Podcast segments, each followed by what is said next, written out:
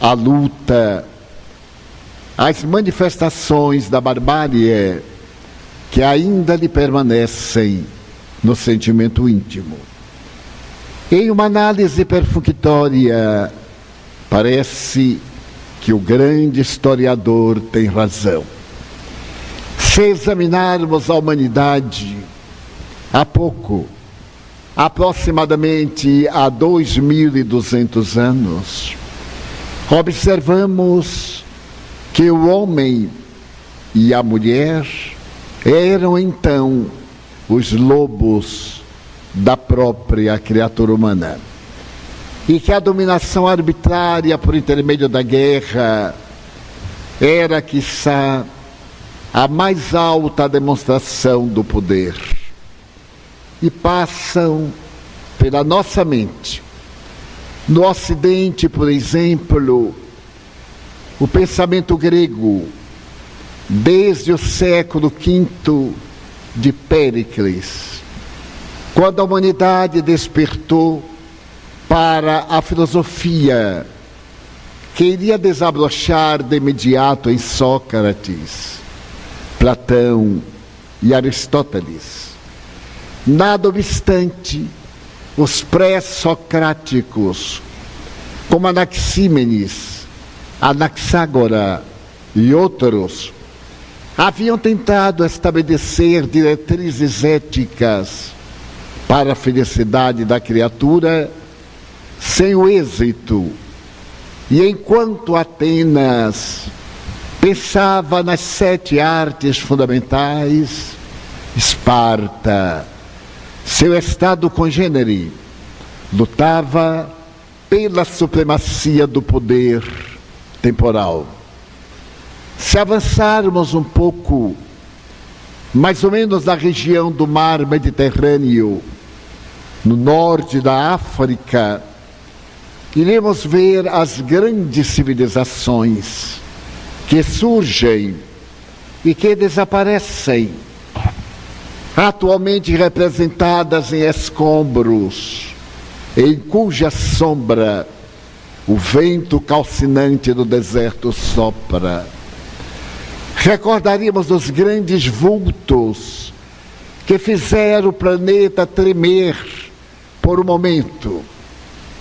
Alexandre Magno, da Macedônia, Aníbal, o cartaginês, Simeão, o africano, e ao mesmo tempo florescerem as grandes civilizações denominadas do Levante, hoje destruídas pelas guerras: o Irã, o Iraque, a Síria.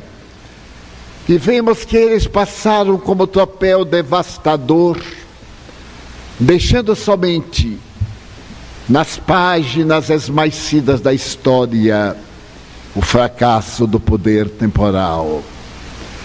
Mas nesse ínterim do Lácio, a região pantanosa, onde se refugiavam ladrões e bandidos, surgir mais ou menos 650 anos antes de Jesus, toda uma cultura que dominaria a terra por vários séculos.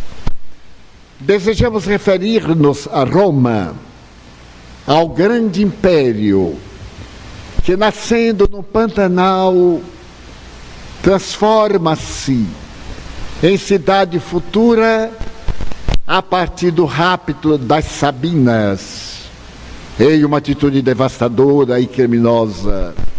E em breve, aqueles dias fazem-nos lembrar muito que estamos em dias semelhantes.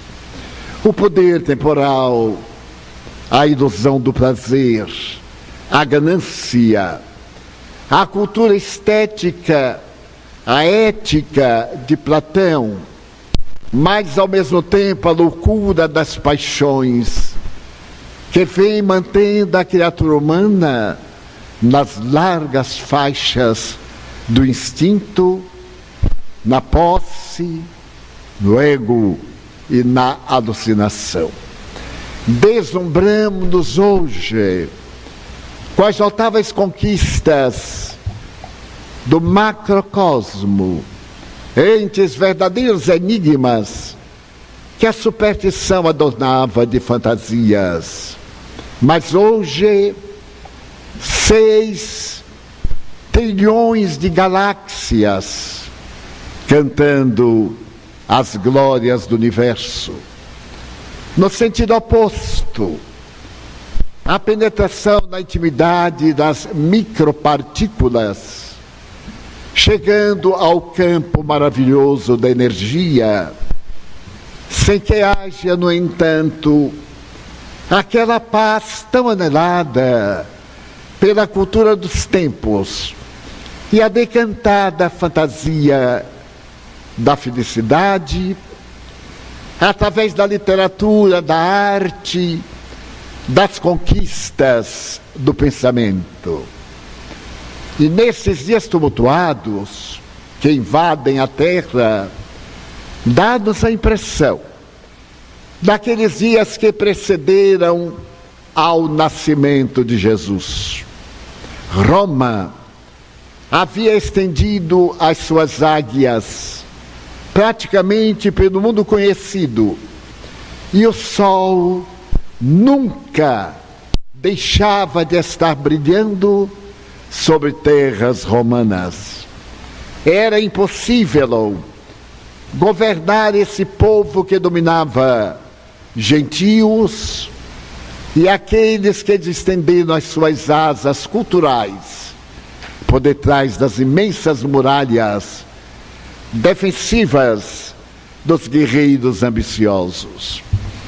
É nesse momento, mais ou menos por volta de 50 antes de Cristo, que o Senado de Roma percebe que naquele momento de fastígio o mundo romano poderia cair em decadência de um para outro momento por falta de governança. E o Senado tem uma ideia: fazer que a governança seja realizada através de um triunvirato, de 3 homens célebres, que saindo das colinas gloriosas da capital, pudessem assentar os seus arraiais em diferentes pontos do mundo, mantendo a hegemonia do mundo. E é nesse momento que aparece a figura especial de Caio Júlio César. Este homem da chamada Casa Júlia apresenta-se como um verdadeiro nobre na cultura, na literatura, mas também nas artes militares. Enquanto ele escreve As 4 Idades, ele pensa na travessia do rio Rubicon para conquistar o mundo. E as legiões partem de Roma e agora devem assentar as suas dominações nas terras mágicas do Egito, em pleno deserto, próximo ao Saara. E Júlio César, como primeiro triunviro, faz-se acompanhar de 2 outros nobres cidadãos. Pompeu, que era seu parente, casado com sua irmã, e Casso. Eles agora partem para a guerra e para o poder. E César, passo a passo, vai dominando o mundo, até fazer que a terra dos faraós caia-lhe nas mãos prodigiosas. E quando estava no momento mais nobre das suas batalhas, a faraona dominante, casada com o próprio irmão, segundo a tradição egípcia, conquista-o através de uma beleza exótica, bem diferente dos padrões do belo da atualidade. E a terra treme quando o primeiro triunviro declara que ele já não era mais uma criatura humana, ele era divino e se acreditava descendente direto de uma das deidades espirituais. O Congresso, como sempre acontece, estava em momento muito difícil. Os senhores senadores, apesar da diferença política daqueles para estes dias, em que o Senado representava a dignidade do povo, e homens que se celebrizaram pelos valores éticos, pela cultura, pela sabedoria, verdadeiros conselheiros para manter a massa, esse Senado encontrava-se em inquietação. Porque Júlio César era casado em Roma, com Calpúrnia, mas apaixonado por Cleópatra, tornara-se pai. E agora visitava Roma para trazer o espólio daquele povo conhecido há mais de 700 anos, das grandezas faraônicas, desde Ramsés I. E quando ele chega a Roma com toda a pompa, e o patriciado se adorna para as festas que celebravam a grandeza de Roma, Calpurnia, sua mulher, tem um sonho curioso. Ela sabia da sua ligação ilícita com Cleópatra, que o acompanhara a Roma. Ele desejava apresentar a escrava, porém na condição de imperatriz. E no momento em quando ele desperta, a esposa devotada e amiga lhe diz: César, não vás hoje ao Senado. Eu tive um sonho, que a tua vida corre um perigo iminente e que não deves por isso mesmo apresentar-te no Senado. Mas ele, filho dos deuses, sorri da ingenuidade da mulher e parte com toda a opulência. Ao chegar próximo ao Palácio de Mármore, um ancião, daqueles que examinavam as estrelas para falarem sobre os destinos, diz-lhe timidamente: César, recorda-te dos idos de março. Era uma premonição. E quando ele vai subindo a escadaria de mármore, sai de detrás de uma das colunas Brutus, que passava como seu filho natural. Abraça-o e naquele abraço traiçoeiro apunhala-o pela primeira vez. Logo, os demais senadores acercam-se-lhe e o apunhalam mais de 30 vezes, assassinando o homem que de alguma forma governava o mundo. É curioso notar que naquele instante a humanidade deve iniciar um périplo diferente na história dos tempos. Porque Cleópatra foge de volta ao Egito. César é sepultado naqueles dias em uma pequena região na Ásia Menor.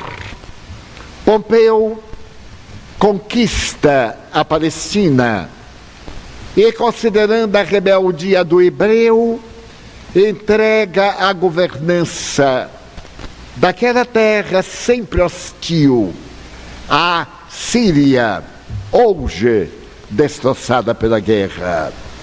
E o Império Romano começa a entrar em decadência. Pompeu volta, Crasso abandona tudo e a anarquia toma conta de todo o império no mundo. De imediato se convoca um novo triunvirato. E nesse é apresentada a figura de Antônio, também da família de César, a presença de Caio Júlio César Otaviano, segundo alguns, descendente de Júlio, e mais um terceiro membro pela sua imensa fortuna. E agora há uma reviravolta histórica, porque as guerras se sucedem, os gentios, os guerreiros, começam a sonhar com a liberdade, porque é da história da humanidade a sede de liberdade. Nenhuma força pode obstruir a liberdade humana, especialmente a liberdade de pensamento. Mesmo quando a política arbitrária e dominadora impõe as suas leis grotescas de impedir a liberdade humana, o pensamento é livre para voar. E em breve, aquela decadência volta a tomar conta de Roma, quando o triunviro que se encontra na capital do país vence grandes batalhas na Bitínia e passa a governar com o rigor jamais imaginado. Antônio, que estava no Egito, substitui César no leito de Cleópatra e tem gêmeos.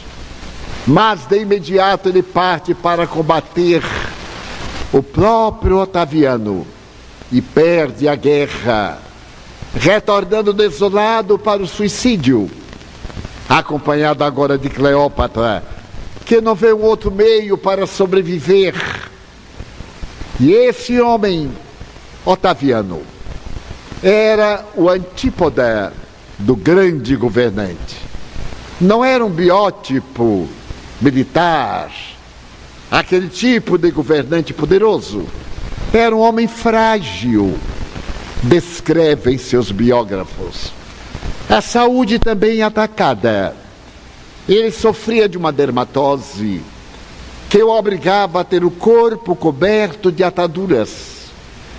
Também era sujeito aos muitos resfriados, em razão das guerras e dos combates que o tornaram invencível. Então ele compreende que a única forma de governar Roma é através dos valores éticos morais. E estabelece que um governo feliz é um governo moralizado. E que a casa imperial deve ser a escola, o regimento, que serve de modelo para toda a nacionalidade e impõe regras rigorosas. Ele próprio percebe que sua filha entregava-se ao deboche, a filha do imperador do mundo, insensata, e quando descobre que sua vida moral era perniciosa e censurável, expulsou-a, mandando para o exílio na ilha grega da Pandatária. Mais tarde ele descobriu que a imperatriz se utilizava de venenos, matando os escravos, para encontrar um meio hábil de libertar-se de inimigos políticos. E o seu caráter faz que ela mude de opinião, separando-se no tálamo conjugal e exigindo-lhe fidelidade absoluta. Esse homem implantou em Roma a paz. O Império Romano deveria ter 670 anos. E nesse período, 2 vezes apenas, Roma esteve em paz. E o santuário da deusa Vitória, 2 vezes apenas teve as suas portas fechadas. Porque Roma era belicosa, mas porque, acima de tudo, o imperador era um homem de caráter ilibado, amante das artes, protetor da literatura, da poesia. Estabelece-se que no seu período não se reencarnaram na terra aqueles batalhões de conquistadores. Porém, filósofos, poetas, à semelhança de Salústio, Tito Lívio, Mecenas, Virgílio, que cantavam aos deuses a glória da conquista da imortalidade. Narra o espírito Humberto de Campos, na obra ímpar, A Boa Nova, psicografada por Francisco Cândido Xavier, o venerando apóstolo da mediunidade, que muitas vezes o imperador, em pleno fórum, na tribuna de ouro, chorava quando Virgílio declamava, entre os seus poemas, esta exaltação: ó sol formoso, que diariamente abres e fechas o dia, que no teu périplo nunca vejas nada mais belo do que Roma.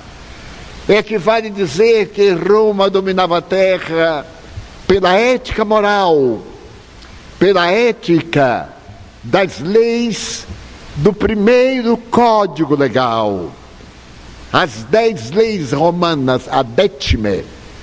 E então, nesse momento de glórias, os historiadores modernos perguntam o que aconteceu com a humanidade. Não havia guerra em lugar nenhum. É que naquele momento, a criatura terrestre estava firmando um noivado com o reino dos céus, preparando a túnica nupcial para o consórcio com Jesus Cristo. É nesse momento que historicamente nasce em uma gruta de calcário próxima a Jerusalém, 7 quilômetros, e ali na terra de Judá, pelas tradições, aquele homem que o notável Ernesto Renan, cientista, filósofo, escritor, poliglota, denominará como o maior vulto da humanidade em todos os tempos.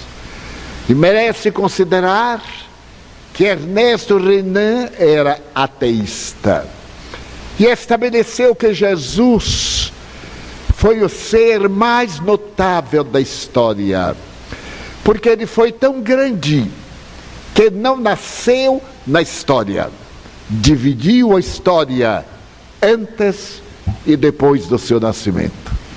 É fascinante a história deste homem, Yeshua Ben Yosef, Jesus, filho de José. Não havia sobrenomes. Era desta forma que Israel distinguia as suas pessoas: Maria, de Nazaré; Simão, Bar, Jonas, filho de Jonas; Natanael, Ben, Elias, Natanael, filho de Elias; Maria, de Magdala, e assim por diante. E aquele berço em uma gruta de calcário, onde se resguardavam os animais, no mês de abril, possivelmente entre 4 e 5 de abril, aquele homem, em uma criança, irá tornar a história da humanidade um repto para a própria inteligência da humanidade. Muitas vezes se confunde a data de nascimento de Jesus, que foi trazida pelos cristãos primitivos para o mês de dezembro, mas ele nasceu historicamente no mês de Nisan, março, abril, em um período mais ou menos frio, em uma noite transparente de céu infinitamente azul e de estrelas como diamantes incrustados no cosmo. Mas por que a humanidade celebra hoje, no mês de dezembro? Por uma questão histórica. Entre os dias 20 a 25 de dezembro, comemorava-se o solstício de inverno europeu.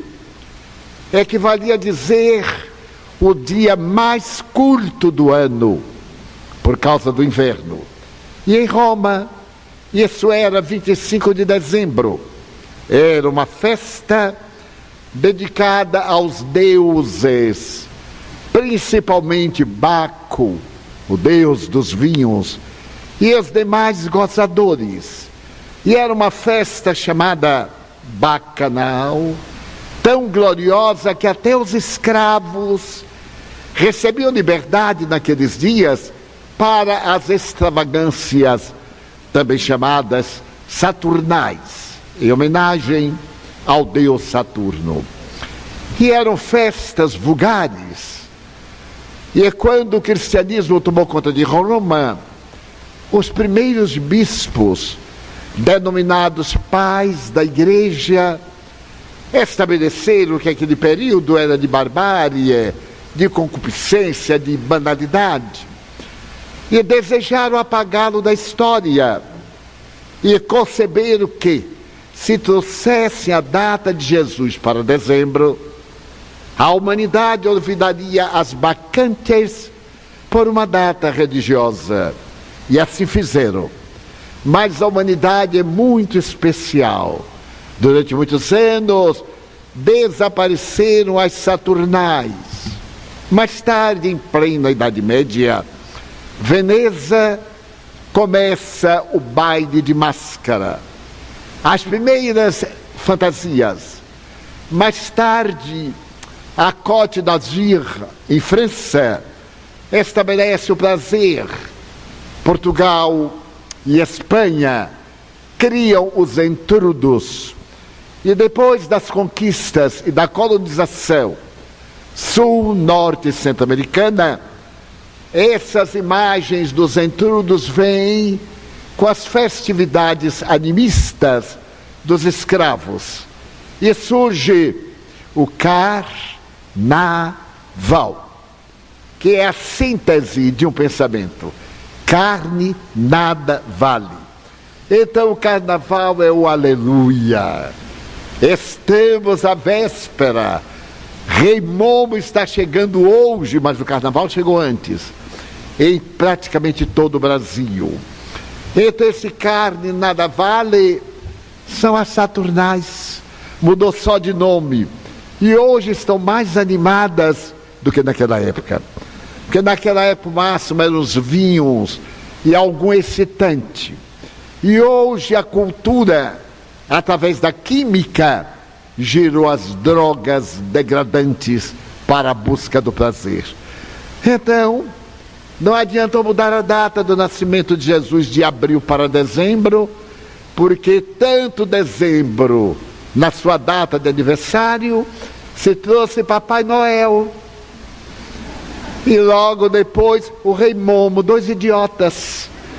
E ninguém se lembrou de celebrar o recém-nascido, mas isso não importa.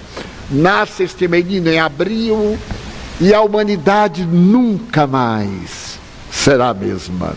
Ele tem uma vida normal. Ele nasceu em Betlehem de Judá, que era uma cidade da tradição, das profecias. O Messias nascerá nas terras abençoadas de Judá. E ele nasce exatamente em Betlehem, ali próximo. E vem mais tarde, quando tem entre 11 e 12 anos, para poder fazer o ofício generoso ao templo. E somente volta a Jerusalém a partir dos 28 anos de idade. A história deste homem é fascinante. Os biblioteconomistas asseveram que a pessoa mais biografada do mundo foi Napoleão Bonaparte. Escreveram sobre ele aproximadamente 250 mil biografias. Mas Jesus já ultrapassou 500 mil biografias. Nem todas a favor, é claro. Tem Jesus comunista. Engraçadinho, naquela época não tinha comunista, mas arranjaram. O comunismo é do século, fim do 18 para o 19, da mudança da filosofia. Mas tem, eu li Jesus comunista. o Jesus socialista, o homem de Nazaré, 500.000 biografias. Então ele é um homem que incomodou a história em todas as épocas.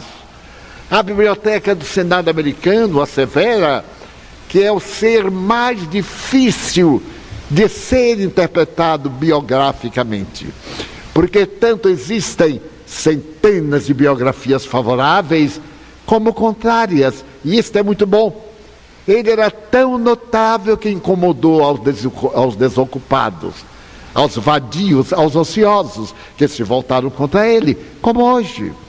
Toda vez que alguém se destaca da massa, nós vimos as referências nas comunicações virtuais. Face, lá está ele no Face. Ele se torna uma figura feiçada, etc. E logo depois, aí estão as comunicações perturbadoras, as colocações mais absurdas. Jesus também experimentou a mesma coisa. Ele nasceu na terra, e aí ele experimentou as mesmas acusações que nós hoje vemos nas manifestações e mensagens mentirosas. E a coisa ficou tão séria hoje que nós não sabemos mesmo mais como viver. Eu me encontrava ontem na cidade de Cascavel, em São Paulo, e cheguei a Salvador para poder dar um pulinho aqui, porque Salvador, Ceará, é um pulinho. Afinal, baiano é cearense cansado. Era o cearense que ia para São Paulo, chegou no meio, cansou, ficou lá na Bahia. A cabeça grande, tudo direitinho, ficou lá na Bahia. E então me disseram, não viaje. Eu adoro essa gente assim, patética. E eu dizia, por quê? Porque o Ceará está em guerra. Eu digo, então eu vou para a guerra. Mas qual foi a guerra? É que a polícia isso e aquilo, aquilo outro. Na hora de saltar do avião é capaz de lhe matarem. Eu já me vi o Joano d'Arco do espiritismo assassinado ali na saída do avião. Eu digo, olha, mas como na minha idade morrer não faz diferença, eu até que já estou demorando muito, deixa eu morrer heroicamente. Meu Deus, eu saltei, não tinha ninguém. Fiquei tão decepcionado. Tinha assim umas gotinhas de chuva para lá, para cá, mas cada um tem a recepção que merece. Muito bem. Então é a fake news, tá? Fake news, as mentiras. Eu adoro essa palavra inglesa, fake. Agora quando você mente para mim, eu não mais desmoralizo, bem da cidade, não digo fake, meu bem, é mais chique. E todo mundo sabe que é fake e não sabe que é mendacidade. O indivíduo mendaz é mentiroso. A gente tem a velha palavra, mas muito bem. Daí Jesus tem todo esse aspecto, mas ele é tão fascinante que cada dia ele é mais conhecido do que antes. No tempo dos Beatles, John Lennon, no auge de um momento de drogas, segundo a imprensa, declarou um jornalista, nós, os Beatles, somos mais importantes do que Jesus Cristo. E os religiosos ficaram muito ofendidos, porque a verdade sempre lhes agrada. Eram mais conhecidos do que Jesus Cristo, porque eles venderam milhões de discos aos maometanos, e não foi vendida nenhuma Bíblia aos maometanos.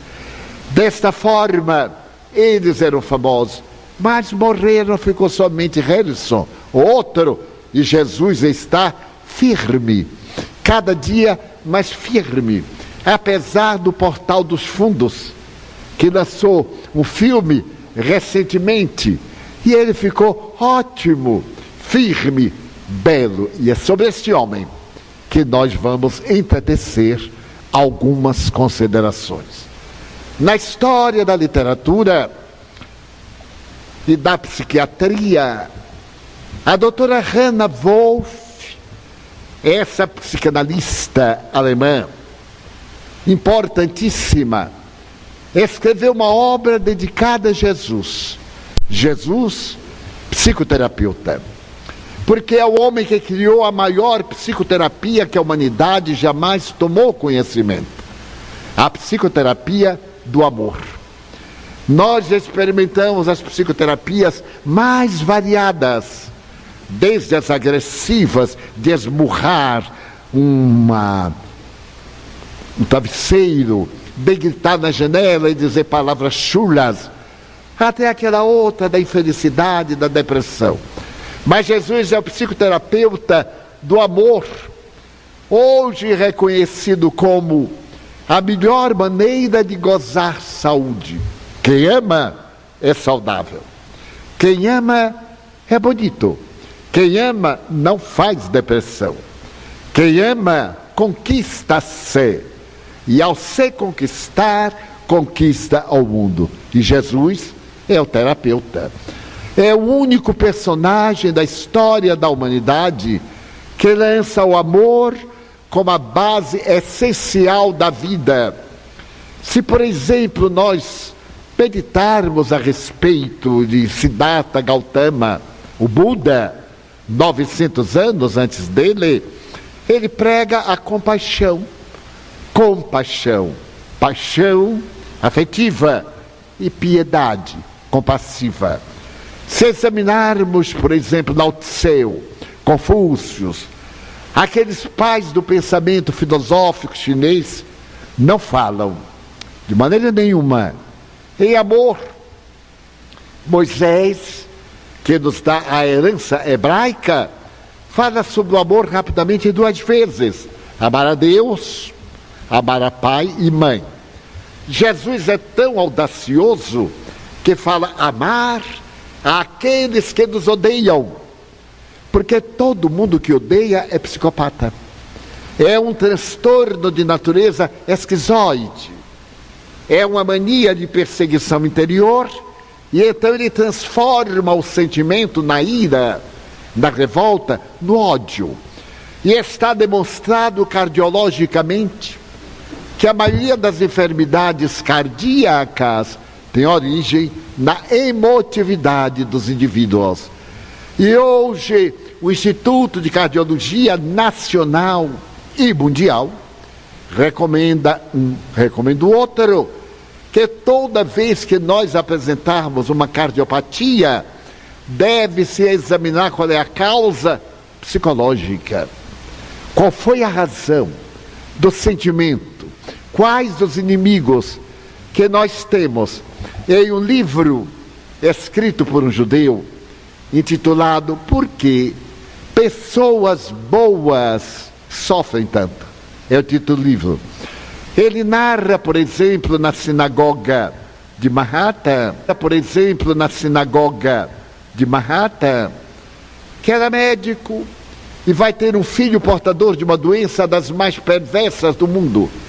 A criança não cresce. No entanto, a sua idade, aos 5 anos, é de um homem de 40 anos. Aos 15 anos, é um homem de 80. E morre de velho aos 15 anos. Então ele vivia desesperado e perguntava: mas eu sou pastor, eu sou rabino. Pela manhã eu faço um batizado, à tarde eu faço um féretro. Porque pessoas boas sofrem. E a sua doutrina, que não tem a reencarnação para explicar a lógica, não dá a terapia conveniente. Então ele narra uma experiência muito curiosa, de que ele vai ficando à porta da sinagoga, tentando encontrar alguém que o ajude na terapêutica para o seu filho. E um dos mais notáveis cardiologistas norte-americanos, ao escrever um livro, O Sentimento do Perdão, ele fala com propriedade que um amigo seu íntimo apresentou uma problemática cardíaca e pediu-lhe para fazer uma cirurgia em campo aberto, no passado, em peito aberto. E ele então conversou e disse: não faça a cirurgia, porque o seu problema cardíaco é do seu temperamento. O que é que você fez de errado ultimamente? Ele disse: bem, eu estava na sinagoga e o nosso rabino é inexperiente. Eu me revoltei, porque ele não tem condição de ser rabino em Manhattan. Todos nós temos mais cultura do que ele. Então eu humilhei publicamente. Ele estava substituindo um velho rabino. E fiquei com ódio dele até hoje. E que fez o rabino? Humildemente silenciou. Pois bem, eu só farei a cirurgia a você se você voltar à sinagoga e de público pedir perdão ao rabino. Porque o rabino não tem culpa do seu mau temperamento. Ele pode não ter cultura, mas é a função dele. Você tem cultura, mas não tem caráter. Então cada qual tem uma área em que ele é forte e outra em que ele é frágil. Então o amigo diz assim: morro, mas não lhe peço perdão. Então vai morrer, meus parabéns. Vou preparar o atestado de óbito e fico esperando a data. E ele foi a outros cardiologistas em Manhattan e todos se negaram, porque o seu sentimento de rancor era responsável pela problemática cardíaca. Sentindo muitas dores, ele disse: mas nós somos amigos íntimos, somos irmãos. O que é que eu tenho que fazer? Pedir perdão. Mas então eu vou chamá-lo e vou pedir perdão à parte. Não, vai pedir de público, porque você humilhou de público. E pede à parte e continua você com vantagem. Tem que pedir perdão de público. Ah, então eu não peço. O problema é seu. O problema é seu. E ele foi piorando. E aí a mulher que o acompanhava na segunda visita médica disse: eu só estou esperando que ele faça a cirurgia. Ele então perguntou: por quê? Para lhe abandonar depois. Porque viver com você é um terror. Mas se desista a mim, digo agora, vou aproveitar. Porque a mulher é assim, ela não aproveita nunca, coitada. Vou aproveitar o drama e vou dizer quem você é. Você é insuportável, temperamental, grosseiro. Eu lhe amei muito, mas agora ando louca para me ver livre de você. E não largo, porque se você morrer do coração, vão dizer que fui eu. Eu vou esperar que você morra por outro motivo, ou fique bom, aí eu me liberto. Ele diz: mas você me odeia a este ponto? Não, não odeio, desprezo, porque odiar é o amor que está doente, e desprezar é o amor que morreu. Eu estou livre. Eu olho assim para você como um pedaço de papel, um jornal de ontem. Já notaram que o jornal de ontem não tem nada para dizer hoje? Ele ficou escandalizado e olhou para ela: quer dizer que você? Eu também sou gente. Apesar de ser mulher, eu também sou gente. Naquele tempo que se achava que não era. Mas sempre a mulher foi que dirigiu o homem. Sempre foi superior ao homem. Tão superior que o homem tinha raiva, porque era inferior.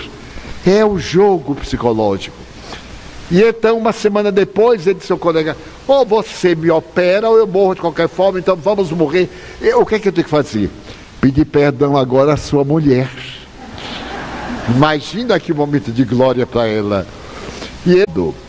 E nós não podemos amar a nosso modo, porque às vezes maltrata o outro, a nossa frieza, a nossa indiferença. Quem é que quer estar amando alguém que chega em casa e não diz nada? Há uma expressão brasileira que eu gosto muito, é baiana, não sei se tem aqui no Ceará. Ao invés de conversar, guguna. Isto é, chega... Ninguém entendeu nada, né? Gugunu, não disse a palavra. Ele chega e diz assim: meu bem, não gugune, peça perdão de joelho. É porque a mulher aproveita sempre, coitada, e tira o couro quando pode. Mas acalma-se e dá um perfume francês. No outro dia, um perfume francês resolve a questão. E ele pediu perdão, honestamente pediu perdão ao rabino, operou-se com êxito total. E melhor, tornou o hebreu no cumprimento dos deveres, e o marido é excepcional. Certo dia, assim, no tom de brinquedo, quando o médico foi almoçar na residência deles, ela disse: doutor, me arranja outra doença para ele, para ver se ele pode pedir perdão de outras coisas. Jesus falou desse amor, mas é um amor de transcendência. Freud descobriu isso no século XIX. Mas como ele pertencia à escola psiquiátrica hebraica de Viena e era materialista, ele optou por denominar o amor como sendo um fenômeno da libido, uma manifestação sexual. Mais tarde ele dá à libido uma expressão imensa de prazer. Qualquer prazer é o prazer de libido, com experiência na área sexual, a atitude libidinosa. Mas Jesus fala de um amor que transcende, de um amor que nos leva à plenitude, à felicidade. Quando ele estava sendo julgado no pretório, Pilatos, que era um covarde, representava César, a quem temia, vai julgá-lo. E a sua esposa de Pilatos diz: cuidado com este homem. A noite inteira ele me perseguiu em sonhos. Olha que fenômeno, fazendo lembrar o sonho de Calpúrnia, porque a mediunidade é uma faculdade neutra, é um sexto sentido que todas as pessoas possuem, como assinava o emérito fisiologista francês Charles Richer. E é como estabelece Allan Kardec o nível dos médiuns. É uma faculdade orgânica, que Richer chamará o sexto sentido, e que Allan Kardec denomina como mediunidade, faculdade de quem está entre dois pontos, em duas vibrações. Ela diz a ele: cuidado com esse homem, ele me perseguiu a noite inteira. E Pilatos, que era covarde, teve medo, e tentou salvá-lo, mas não teve coragem de enfrentar o sinédrio, os traiçoeiros, aqueles indivíduos hipócritas que cuidavam mais da roupa do que do caráter, a roupa branca e o caráter como um túmulo cheio de cadáveres. Então ele estava amarrado, havia sido lapidado, 72 chibatadas, 2 que o chibatearam nas pernas e no torso, nas costas, para poder a hemorragia preparar para a morte, e estava enfraquecido, as mãos atadas às costas. Então Pilatos tinha curiosidade de ver a audácia deste homem, que não curvava cerviz, que ali estava belo, apesar de toda a face marcada pelos hematomas. Então Pilatos disse: tu és rei, os teus anjos virão libertar-te. E ele diz suavemente: rei eu sou, mas não é deste mundo. É de uma outra dimensão. É de uma dimensão que somente as mentes avançadas podem penetrar. Como hoje, na física quântica, na biologia, na química profunda, nas matemáticas, nem todos nós podemos penetrar as sutilezas, nem Einstein. Muitas vezes nas equações, Einstein pedia a Fermi, o matemático italiano, para poder operar as próprias fórmulas que ele criava. Então há essa sutileza grandiosa. E ele pergunta: mas o que é a verdade? Definir a verdade. Hoje, psicologicamente, nós sabemos que há 3 verdades: a minha verdade, aquilo que eu alcanço, que é a minha verdade, a sua verdade, porque cada um de nós tem um nível de consciência, cada um de nós vê qualquer coisa com as tintas da sua consciência e não da consciência alheia, e a verdade que paira acima de nós, aquilo que seria a verdade real. Nós expressamos a verdade relativa. Há até uma imagem muito curiosa a respeito da verdade ou da religião. Conta uma lenda que Deus pegou um espelho e jogou sobre a terra, e o espelho, ao cair, quebrou-se. Então cada pessoa pegou um pedaço do espelho, pegou um pedaço da verdade. É a sua verdade, mas não é a verdade inteira, não é um holograma. E a verdade absoluta é a transformação do ser para melhor, quando ele pode refletir a bondade, a justeza, como Allan Kardec descreveu o Evangelho segundo o Espiritismo, no capítulo O Homem de Bem. Ele define com a magia literária impressionante.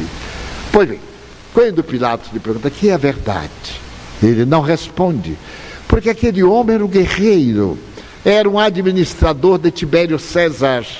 O que é que ele entendia de filosofia transcendente?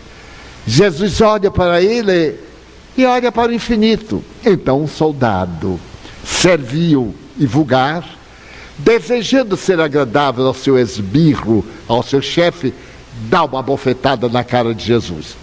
Achou que Jesus desrespeitou a autoridade.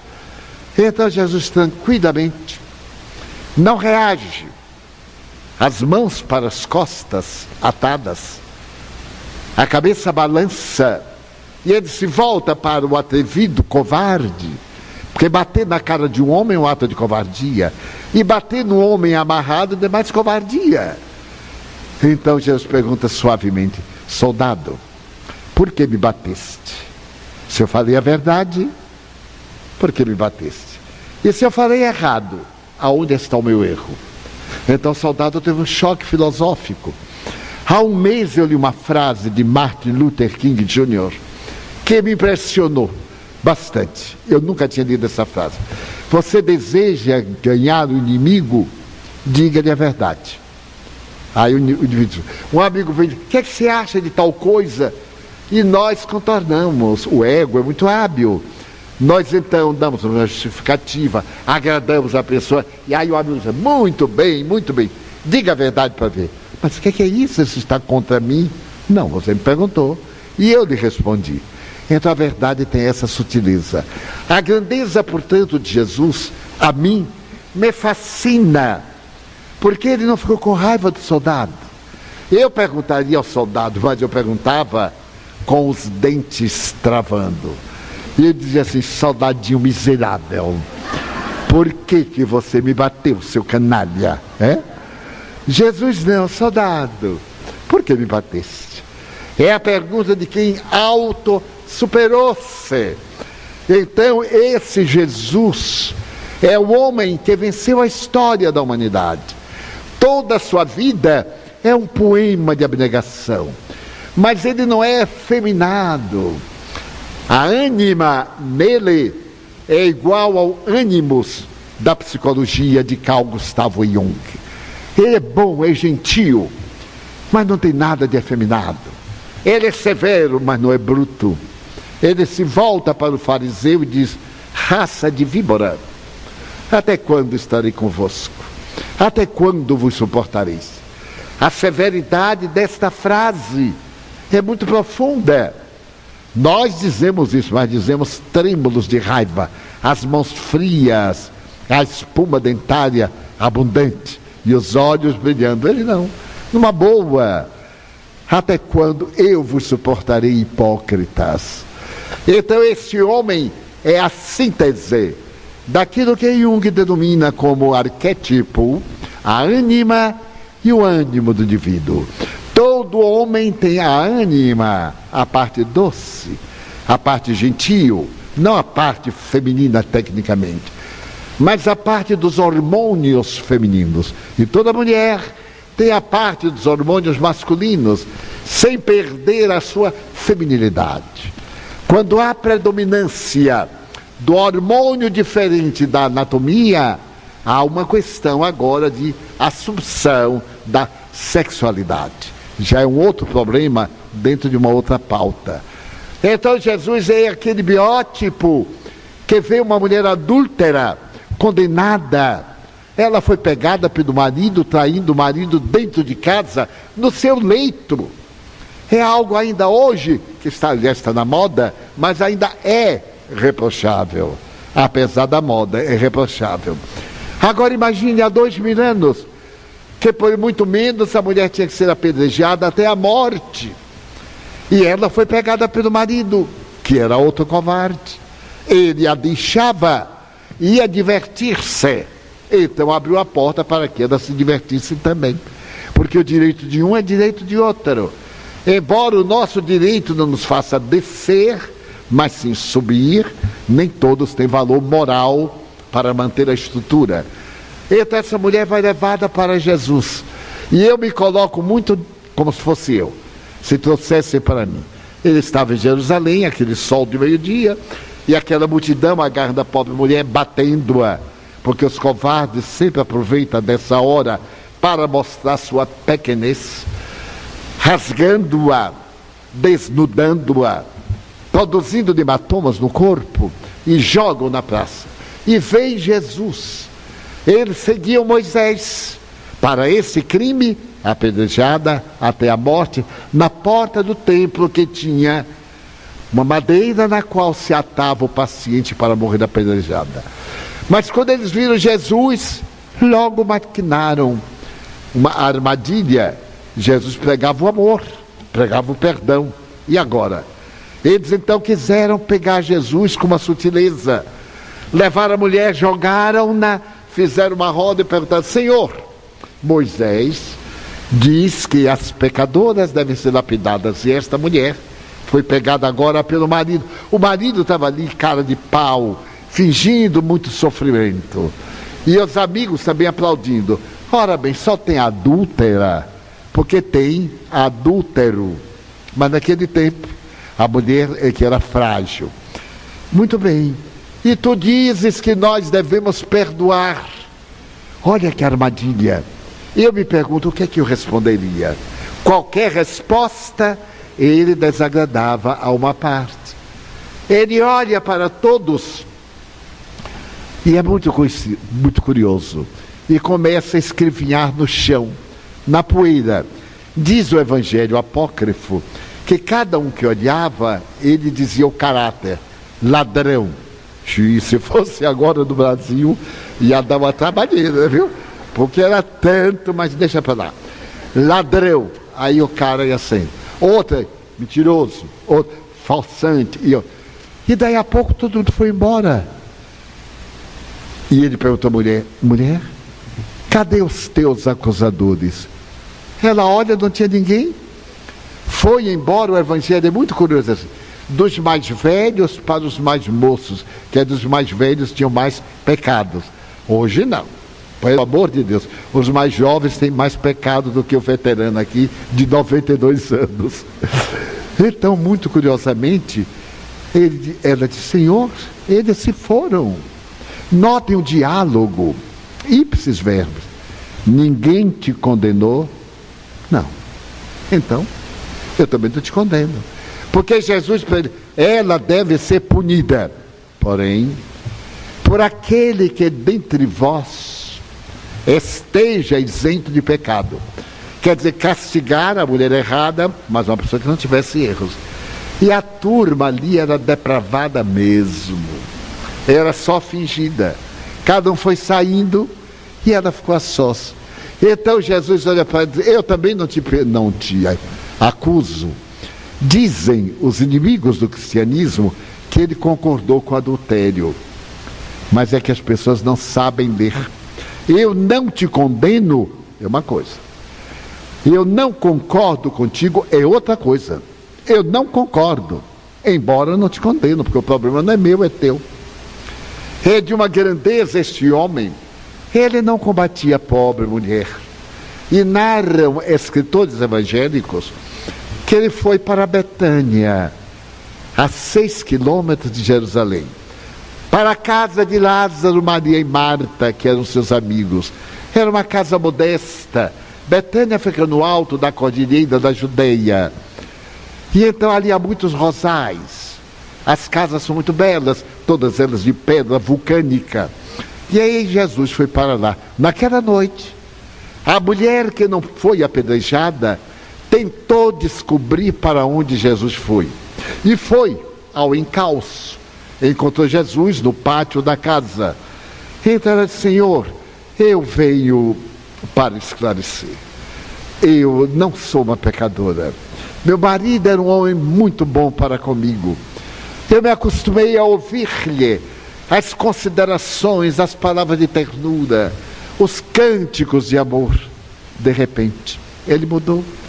Passou a visitar os bordéis, a não cumprir os seus deveres matrimoniais.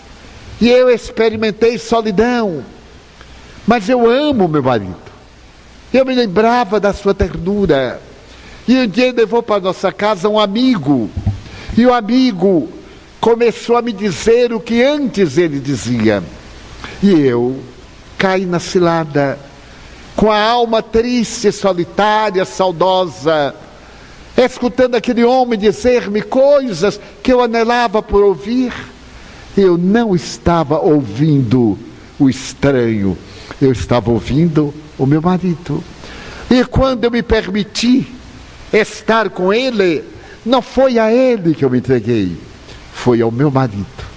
Essa sutileza psicológica é notável em todos nós. Quantos de nós amamos uma pessoa estando com outra? Quantos de nós, em determinado momento, até de alegria, ficamos felizes com A, pensando em B? É normal, é da estética mental, é da nossa própria energia sexual. Então ela se traiu a si mesma e disse a Jesus: então eu te quero pedir perdão, eu não sou uma mulher vulgar.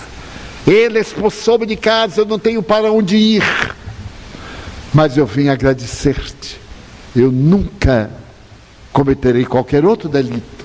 E narram as escrituras que esta mulher desapareceu de Jerusalém e foi aparecer na cidade de Petra, no deserto, perto do Iraque, Irã. Para quê?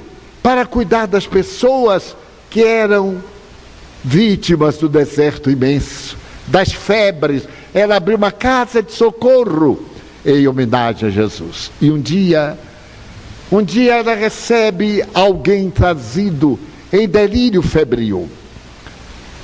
E ela olha e reconhece, era o marido. Ele estava delirante 10 anos depois. E ela o acolhe. E daquele delírio ele fala que estava procurando a única mulher a quem realmente ele amou. Porque nós temos isto. Muitas vezes amamos exclusivamente. Mas a mente, o vício, o ambiente sociológico, as circunstâncias nos empurram. Mas lá no íntimo, a gente ama a outra pessoa. Eu me lembro de Jung, o pai da psicologia analítica. Ele tinha muitas companhias. E a sua mulher Eva era notável. Sabia, desculpava, amava ao pai da psicologia profunda. E quando ela morre, ele lhe faz uma carta: Eva, tu foste a única mulher a quem eu amei. A tua grandeza, a forma com que me trataste, tu és verdadeiramente a mulher dos meus sonhos, da minha vida.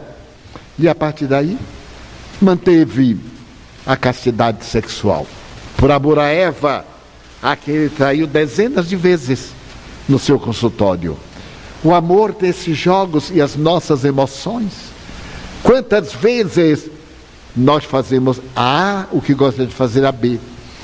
Então essa psicologia da mulher chamada adúltera, porque ninguém se lembrou do adúltero, nem se lembrou do marido negligente.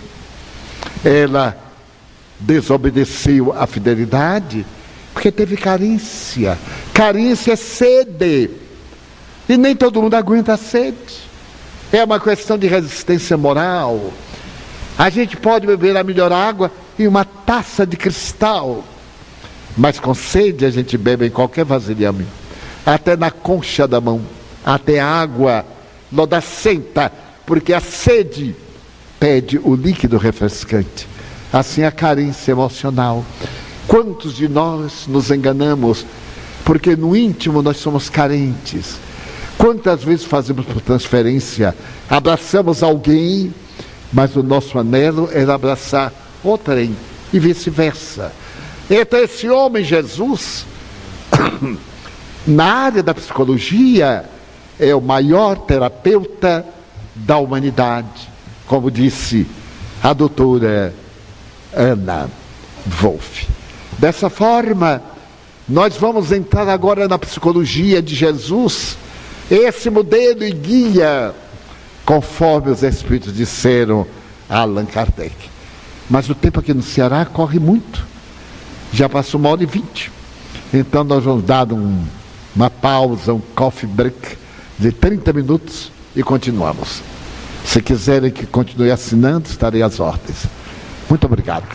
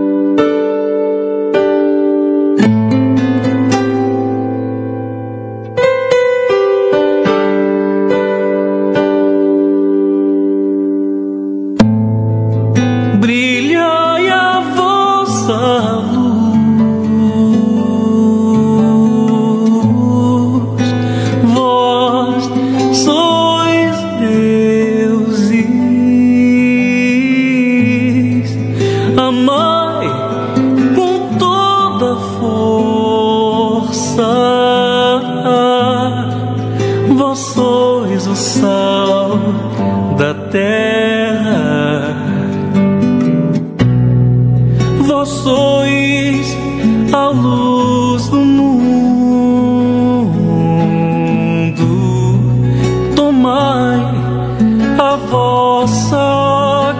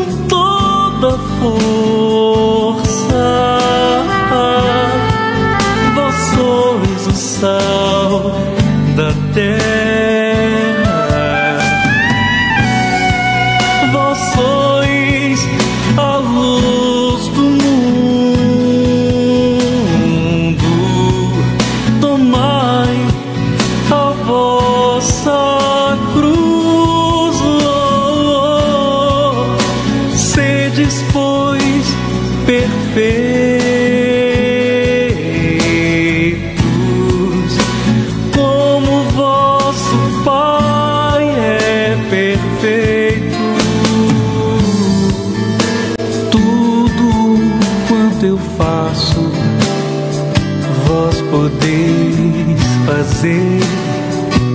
E se quiserdes,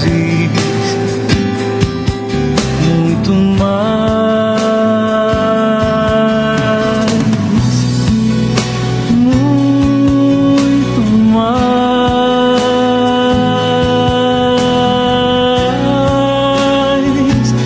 muito mais.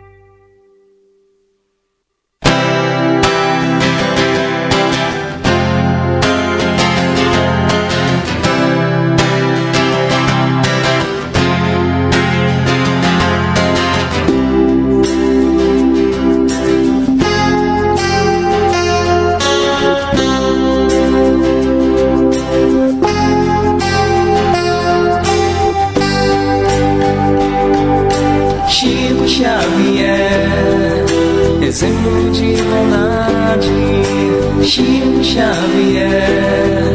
exemplo de humildade. Chico Xavier, exemplo de amor, de amor. Quero ver florir a sua mensagem. Quero ver florir a sua caridade.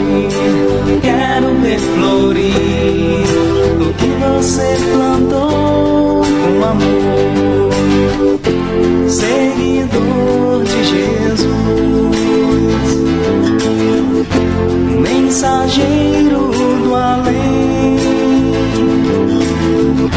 luz que inspira e faz compreender a mensagem do bem.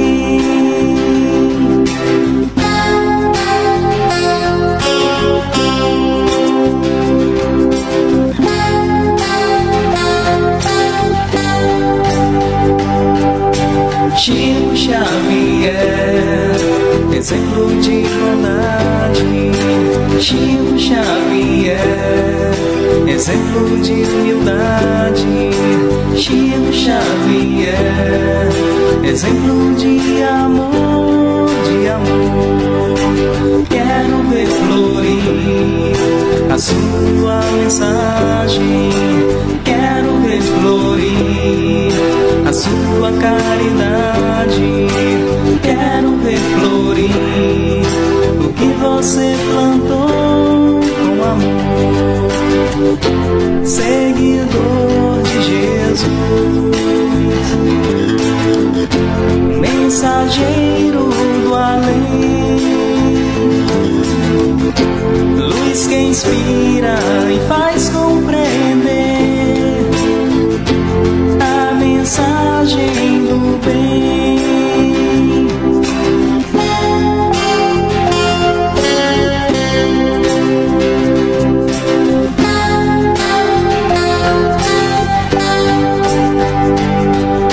Chico Xavier,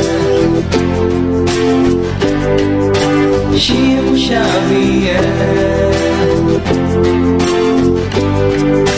Chico Xavier, seguidor de Jesus, seguidor de Jesus, seguidor de Jesus.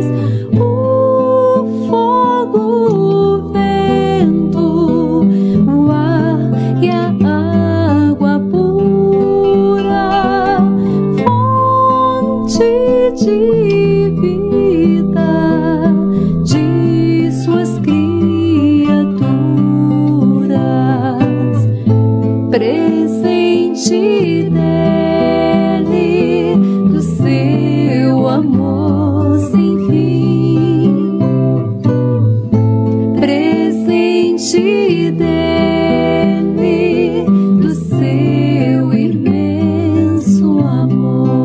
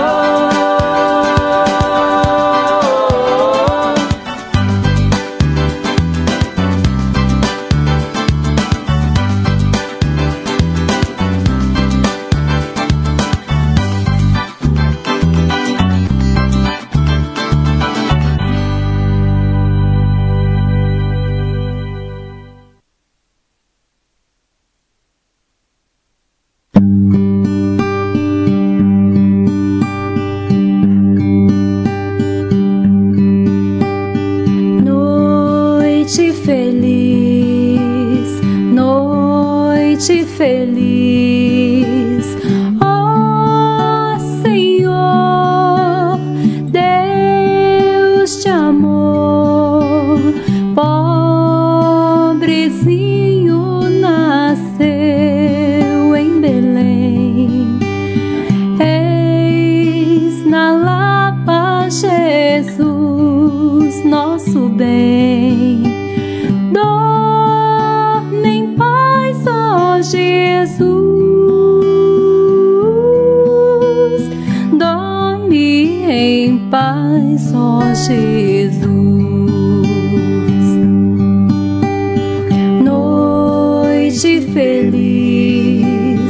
noite feliz.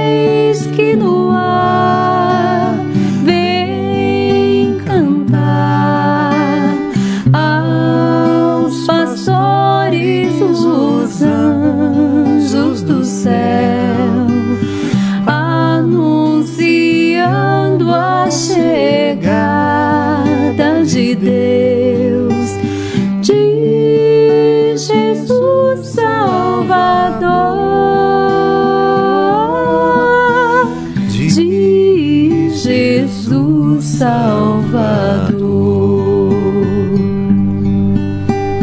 Diz Jesus, Salvador.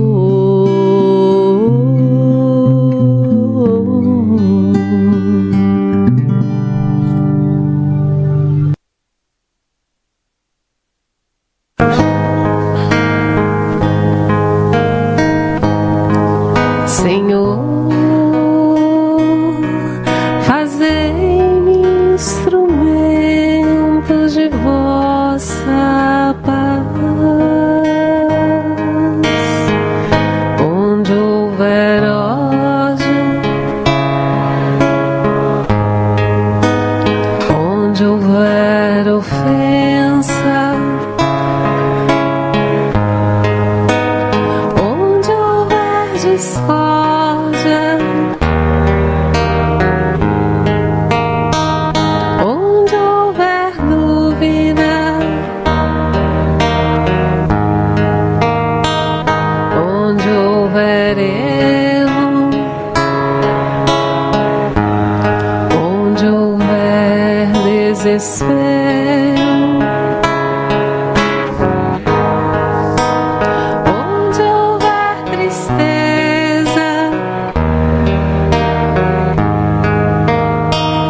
onde houver trevas,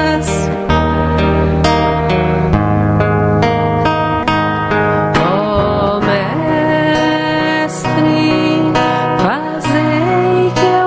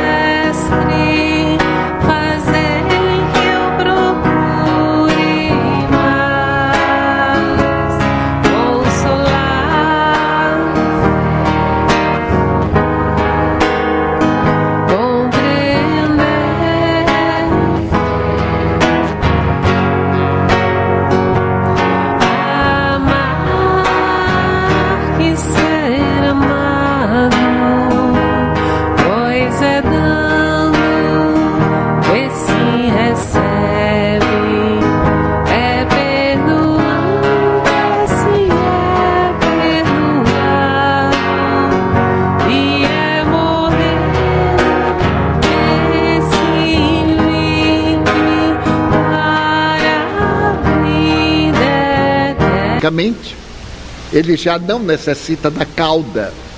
Na evolução, a cauda recua e vira o apêndice, que nos traz até hoje problema. E então, de repente, esse biótipo, que tem a testa projetada para trás, o queixo para frente, muda em 2 ou 3 etapas genéticas e aparece o biótipo atual. O queixo recua, a testa avança e um terceiro cérebro se impõe ao primeiro, ao segundo, e é o neocórtex, a sede divina do pensamento. Sobre o cérebro mamífero, onde estão as nossas funções, e sobre o cérebro primata, que está bem junto ao cerebelo. Não pode ter sido um acaso. Algo, alguém, alguma coisa programou. E quando chegou a esse estágio, parou. A evolução parou nesse biótipo. Mas se acontece na atualidade, é só pegar uma rede de comunicação através do computador e ver uma criança nascer sorrindo. Nascer sorrindo. Nascer segurando a mão do médico, segurando o dedo. Uma criança nasceu com morte cerebral, eu vi hoje, ficou 3 meses morta e acordou rindo para o pai. Eu sou do tempo que a criança não era gente, era aquele bolo idiota que ficava não sei quantos anos até virar gente. Pois hoje um meninozinho de 5 anos rege uma orquestra de mestres, de uma orquestra sinfônica. Outro que não tem ainda a mão para uma oitava toca Mozart de memória, em uma música tão difícil que somente Mozart, o autor, conseguia tocar bem. Ele vem e toca bem. Com quem aprendeu? Como é que pôde memorizar? Aí está no Face e nas outras redes estão esses exemplos de gênios. Mas não é um exemplo único, são dezenas. E o que me chama mais atenção, no Oriente, em especial, cuja cultura é totalmente divergente do Ocidente. Agora o maior bailarino do mundo é um japonês, imagine, substituindo o clássico dos melhores bailarinos russos, Nijinsky. Nijinsky, segundo o balé clássico, dava o salto e 3 vezes ele tocava os pés.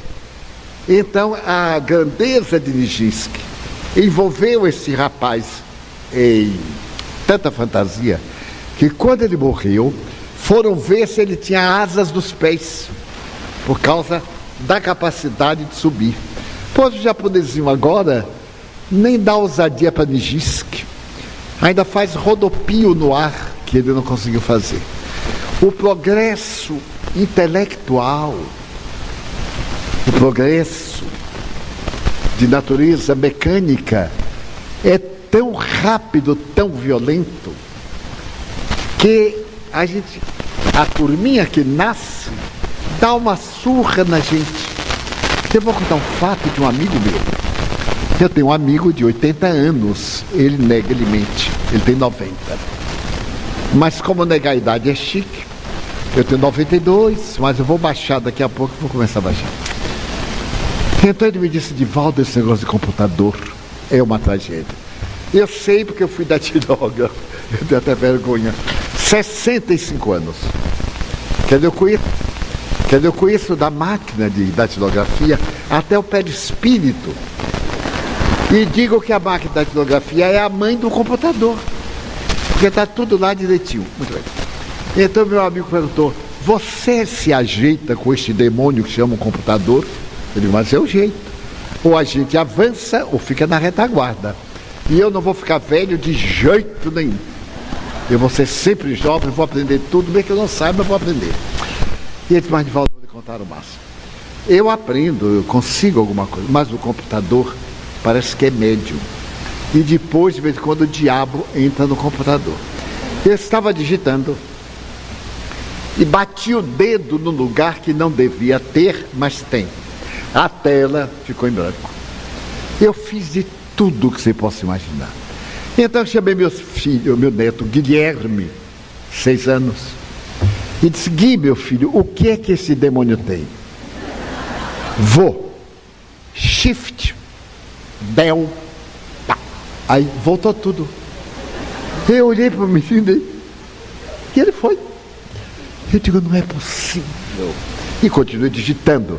Mas Satanás não saiu. Daí a pouco ficou tudo em branco de novo. Eu tentei tudo novamente. Gui, ele veio. Meu filho, me explique. Vou. Essa. O dedinho apertou aqui, voltou. Gente, meu Deus. E ficou olhando o neto. O neto assim, vô, eu posso lhe fazer uma pergunta? Pode. Vô, como é que você vivia antes de eu nascer? Porque é o tipo da pergunta. Então nós vemos que a nossa sociedade biológica está num processo de evolução acelerado, porque nós estamos mudando de mundo de provas, como escreveu Kardec, e de regeneração, ou melhor, e expiação, para o mundo de regeneração.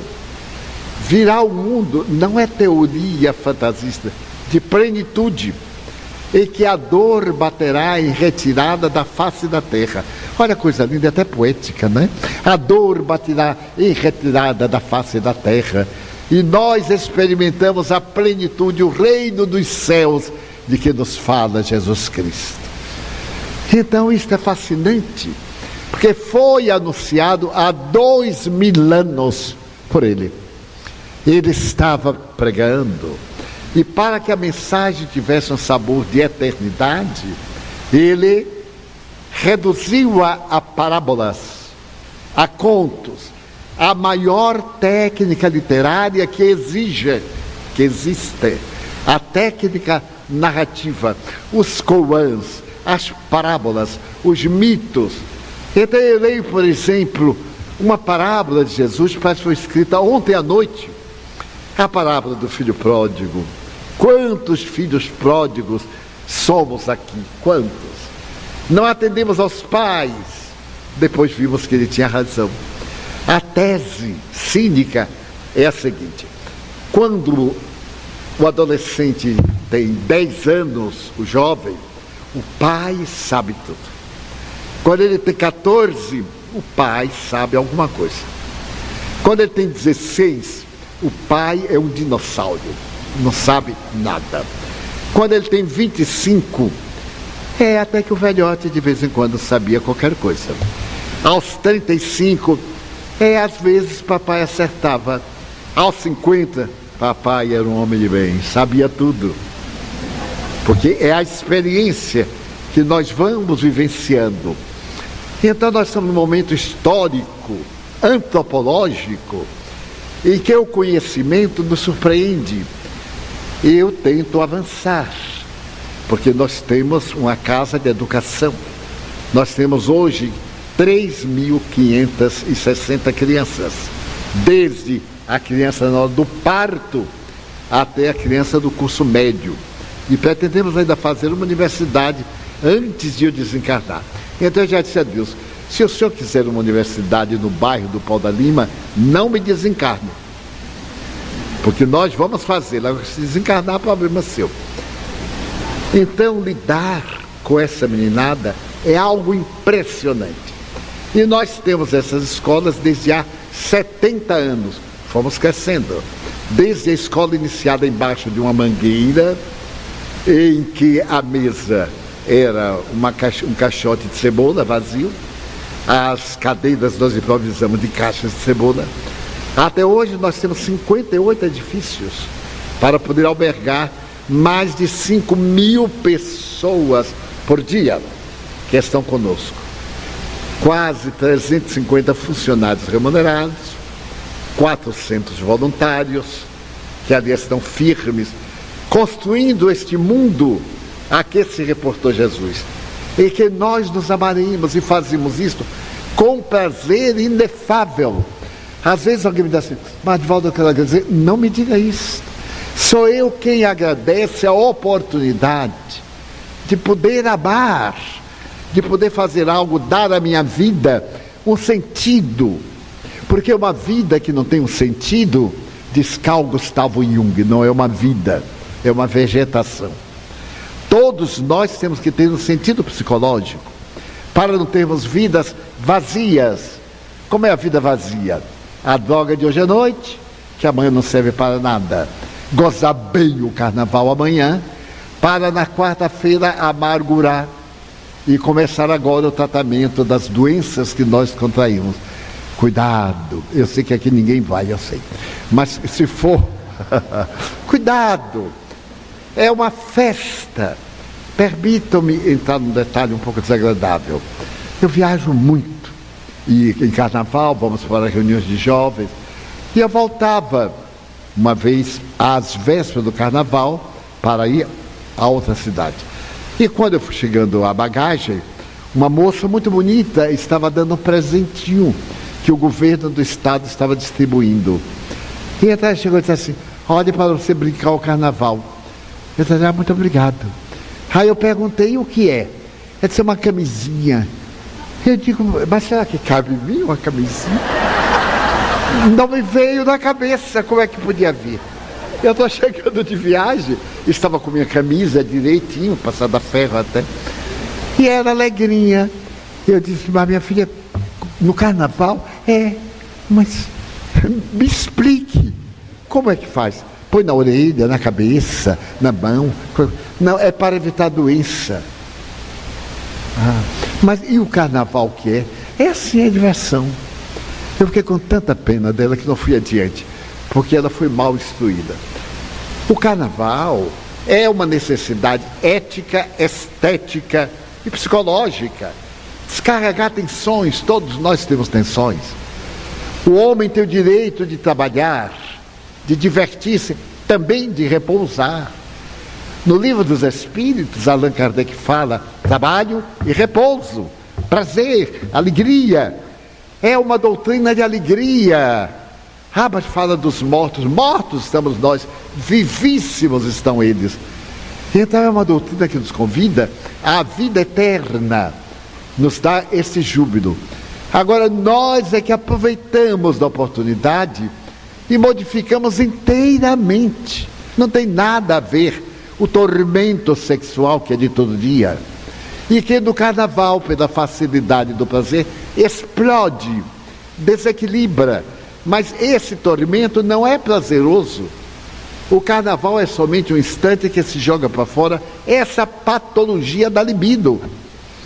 Porque o problema não está no corpo, está na mente. Podemos brincar no carnaval de cair os dentes, não tem nada que ver. De cair os braços, cair as pernas. Pode haver nada mais lindo do que dançar um frevo e no outro dia ir para o médico para poder consertar os ossos. É alegria. Eu vejo passar, eu acho que lindo. Agora tem necessidade da nudez total, ou não total, da nudez de natureza erótica. Porque a nudez é um fenômeno orgânico. O erotismo é um distúrbio mental. Tanto se pode estar vestido ou despido. Pode passar aqui uma pessoa despida e quase não chamar a atenção. E pode passar um vestido com um toque erótico e chamar a atenção de todo mundo. Portanto, o problema está na mente, no primarismo. São os três primeiros instintos, os chamados instintos básicos: comer, dormir, fazer sexo. Eu conheço centenas, milhares de pessoas que com esses três instintos passam. Eu tenho um amigo que, quando eu olho para ele, eu tenho a impressão que ele sempre está dormindo, aquele rostinho redondo, está sempre aquela cara de sono. Ele é felicíssimo, não tem perguntas, porque a mente ainda não chegou às emoções. Eu tenho outro amigo, no dia que ele soube que estava com um câncer de estômago e não podia comer, ele se matou. Porque a vida dele, o prazer, Divaldo, como é que eu vou viver sem comer? Ele disse: mas não é sem comer, é mudar o tipo de alimentação por um tempo. Aí quando recuperar, você pode comer até tábua. E contei para ele que um circo chegou numa cidade e soube que naquela cidade havia um homem que comia um boi inteiro numa refeição. O gerente do circo foi ao homem e disse: você come um boi inteiro? Como? Você faria esse espetáculo? Faço. Então anunciou, e o povo que adora extravagância foi e lotou o circo. O homem sentou, comeu, mas, meu Deus, todo o boi.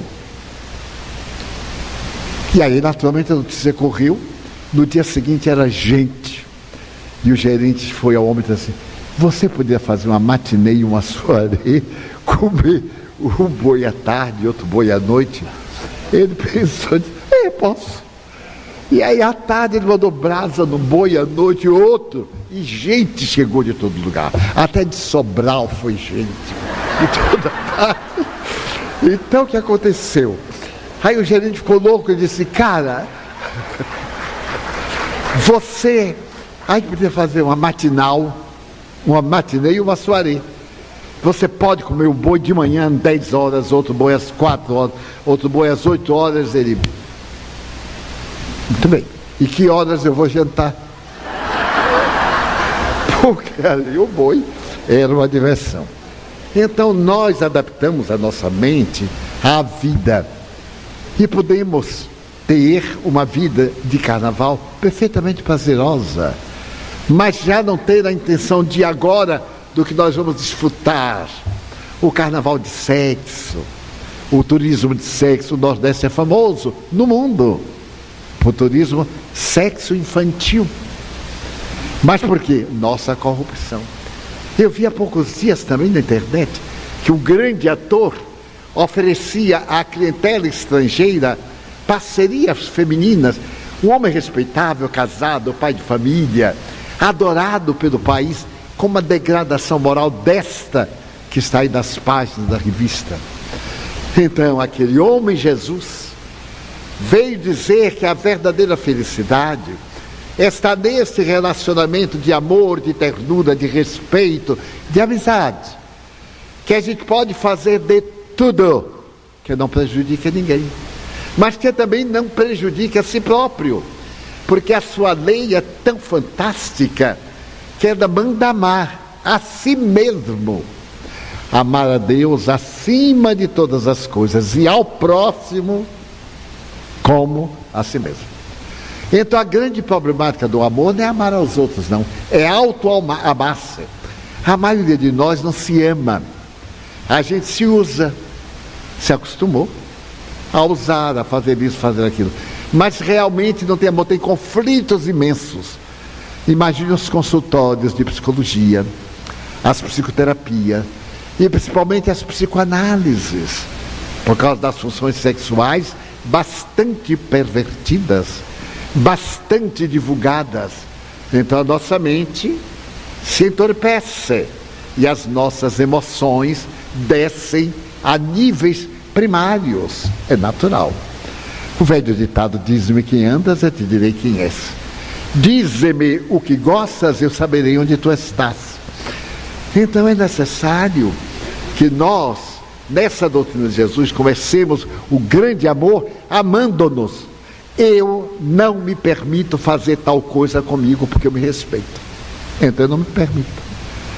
Se eu amo uma pessoa e tenho todo carinho, porque quando a gente ama tem carinho, a gente procura mostrar o melhor lado da gente. Só quando fica íntimo é que a gente escorrega. Daí quer conhecer alguém, coma 1 quilo de sal com ele. Depois de 1 quilo, 1,5 quilo de sal, a gente já mostra a double face, o outro lado. Porque já tem intimidade, o amor já suporta. Na primeira fase é conquista, na segunda é aguentar. Porque o difícil no amor não é conquistar, é manter. Porque depois que a gente conquistou, já conquistou mesmo. Aí facilita e mostra o outro lado. E aquele que ama, diz isso, ignorava. E o encanto vai murchando e vai perdendo. Entra nesse ritual de amor e ódio, de simpatia e antipatia. A hora do prazer, a hora do desprazer. Mas Jesus recomenda que nós nos amemos, que nós nos queiramos bem, que nós superemos aquilo que nós não gostamos em nós. Quando eu vejo, por exemplo, tanta cirurgia plástica, eu digo, como a pessoa tem raiva do seu próprio rosto. E eu tenho uma amiga que ela fez tanta cirurgia, que um dia ela disse assim, Divaldo, tem hora que eu não me lembro qual é a minha cara. Ela já teve tantas, que quando vai memorizando uma cara, aí muda. Agora é uma cara japonesa, de olhos na testa, de boca no nariz, o nariz está no ouvido, mas se botou em lugar. Mas é desamor. Eu já fui menino. Os meus amigos acham que eu nasci com 40 anos, é ruim ser velho por isso. Várias coisas da velhice. Quando a gente tem idade e tem certa ética, não dê importância que está gagá. porque procede bem. Os jovens não procedem bem. Eu conheço muitos que já estão gagados desde os 20 anos. E então, eu tive os meus momentos de juventude. E com o tempo eu dei conta que eu não gostava de muita coisa em mim. Então eu não procurava meditar em mim, porque eu não gostava. E com o tempo eu me fui adaptando. Eu sempre conto uma experiência que o povo do Sul tem muita inveja do povo do Norte do Brasil. Já notaram? Quando eles falam nordestino, parece que tem sal na boca. Nordestino. Eu digo isso quando eu falo sulista, eu digo sulista, nem sei o que é. E então, eu tinha o complexo de que eu tinha cabeça grande. Sempre foi normal, mas eu meti na cabeça que era grande. E detestava a minha cabeça. Não sei porquê, não olhava no espelho. Olhava somente até os olhos, daí para cima, não olhava mais. E certo dia, eu fui a Londres, em 1967. Eu estava com 40 anos. E fui hospedar-me na casa do secretário da embaixada, que era um pernambucano muito meu amigo. Hospedamos-nos, foi tudo muito agradável, eu não falo inglês. E ele me disse, Divaldo, você chegou num momento ótimo, porque depois de amanhã é 7 de setembro, e nós vamos ter uma festa na embaixada. Eu estou organizando a festa, e quero lembrar que você vai comigo. Eu tinha tal complexo de inferioridade, que eu te falei assim, a uma festa na embaixada? Não. Mas por quê? Ele, cara, é Londres, é a embaixada do Brasil em Londres. O que é que eu, amarelinho de Feira de Santana, vou fazer na embaixada de Londres? Ele, mas todo mundo que está lá é gente. Eu disse, mas não é para mim. Por que que não é para você? Eu digo, é difícil de explicar, eu não irei. Ele disse, vai. Você é meu hóspede e vai. Eu disse, já me arrependi de ter viajado. Eu digo, meu Deus. Era só o que me faltava. No dia seguinte, ele perguntou, você tem fraque? Aquela roupa de pinguim. Eu disse, fraque? Não tenho. Porque a festa vai ser, a rigor vai ser com fraque. Pai nosso que sai dos céus, graças a Deus. Não tenho. Ele disse, mas... Eu digo, então eu não vou, né? Ele, vai. Nós vamos aqui a uma casa que aluga roupas. Aqui em Londres a gente aluga até perispírito, a gente aluga tudo. E ele me levou a tal da loja, uma loja fantástica, em Oxford Street. E eu estava acostumado com brasileiro, né? A gente entrou na loja e o brasileiro pergunta, o que é que você quer? Já está aborrecido porque a gente foi dar trabalho. Quando eu entro na loja, o rapaz olha assim, good morning, sir. Eu digo, nossa, o que será que ele disse? Aí ele veio, meu amigo falou, não, eu quero a roupa. E ele veio, me trouxe a roupa, eu entrei na cabine, me vesti. Meus amigos, era uma luva. Eu até me olhei, eu estava tão bem que prendi a respiração. Digo, nossa. Quando eu saí, ele disse assim, que corpinho de toureiro, olha. Eu ainda tenho, né, toureiro? Claro, aposentado, mas ainda tenho. E então, disse, está muito bem. Está faltando agora a cartola. Aquele tal chapeuzinho horrível. Eu digo, a cartola. Era o meu ponto vulnerável. Meus amigos, ele foi lá, trouxe aquele prato, bateu assim, botou, coroou aqui assim, com aquela coisinha de carnaval horrível. Ele então fez assim, Ele, meu filho, é cabeça nordestina. Isso daqui tem massa aqui dentro, não é cabecinha inglesa, não. E o rapaz demorou. Ele disse, não está achando. Daí a pouco ele veio. E colocou. Aí entrou como a luva. Eu digo assim, que horror. Aí eu não aguentei, perguntei, o que você fez? Ele disse, descosturei e coloquei um elástico. Daria até para a cabeça de elefante, viu? Mas bem, quando a gente tem que passar por uma prova, passa. Eu digo, Deus... São Jorge ainda é meu amigo, porque São Jorge é o guia da Inglaterra. Com tanto santo, fui arranjar São Jorge. Aí fui e disse ao meu amigo, não me deixe a sós, porque eu sou o rei da baianada. Eu vou dar a primeira baianada, a segunda, a terceira. Não me deixe a sós. Eu não falo inglês, nunca fui a uma embaixada. Embaixada para esse povo complicado, eu sou meio baiano, não dá. Não, Divaldo, você fica da filha, estaria ao seu lado, imagina, eu sou secretário. Ele, a esposa, os filhos e eu atrás. E à frente, aquele mestre de cerimônia inglesa, com aquelas roupas, com aquele bastão, aí um batismo, Mr. Fulano, embaixador de tal. Eu digo, ah, meu Deus, quando ele perguntou o que que eu vou dizer. E aí fomos. Quando nós estávamos a 1 metro, veio um amigo, pegou, Elcio, tirou a minha bengala de sustentação. Eu falei assim, você, calma. Quando eu virei o tal do mestre de cerimônia, assim, what your name? Eu digo, ó, você está perguntando meus nomes. Eu disse, Mr. Franco, sua função, nothing. Ele espantou, nasceu. Ele bateu, Mr. Franco, nada. Todo o salão olhou, eu só faltei morrer. Chamei a atenção. Aí desci, estava o embaixador, a embaixatriz, eu, muito prazer, embaixador. Ele disse assim, Mr. Nada, ele disse, o que é que você está fazendo aqui? Eu também não sei. Mas você não é nada, eu não sou nada. E como está aqui? Ah, é que eu sou hóspede do Elcio, mas não sou nada. Você é hóspede do Elcio? Eu digo, sou. Você é aquele cara que é espírita? Sou. Você é aquele que é médium? Sou. Fique aqui que minha mulher também é médium. Aí, senhor embaixador, senhora embaixatriz, e Mr. Nada. Todo mundo chegava. Aquele riso hipócrita. Olá, eu, olá. E a gente falando sobre mediunidade. Aquele riso hipócrita. Olá, eu, olá. E a gente falando sobre mediunidade. Só que quando eu estava no auge, ela disse assim, seu guia é um preto velho.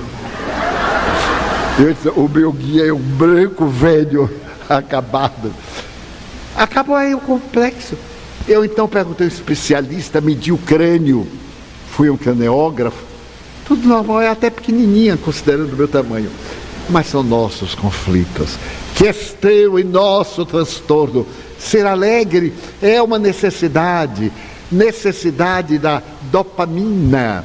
Esse hormônio que nos dá alegria. Jesus veio nos ensinar o reino dos céus, a alegria espontânea, a alegria de amar, de servir. Então ele vai narrando as histórias lindas do nosso dia a dia e mostrando que felicidade, desdita, são nossos. Nós somos os autores da nossa vida e deveríamos fazer de tudo para que a nossa seja uma vida feliz. Ninguém veio à terra para sofrer. Ai, a terra é um vale de lágrimas. Não, não.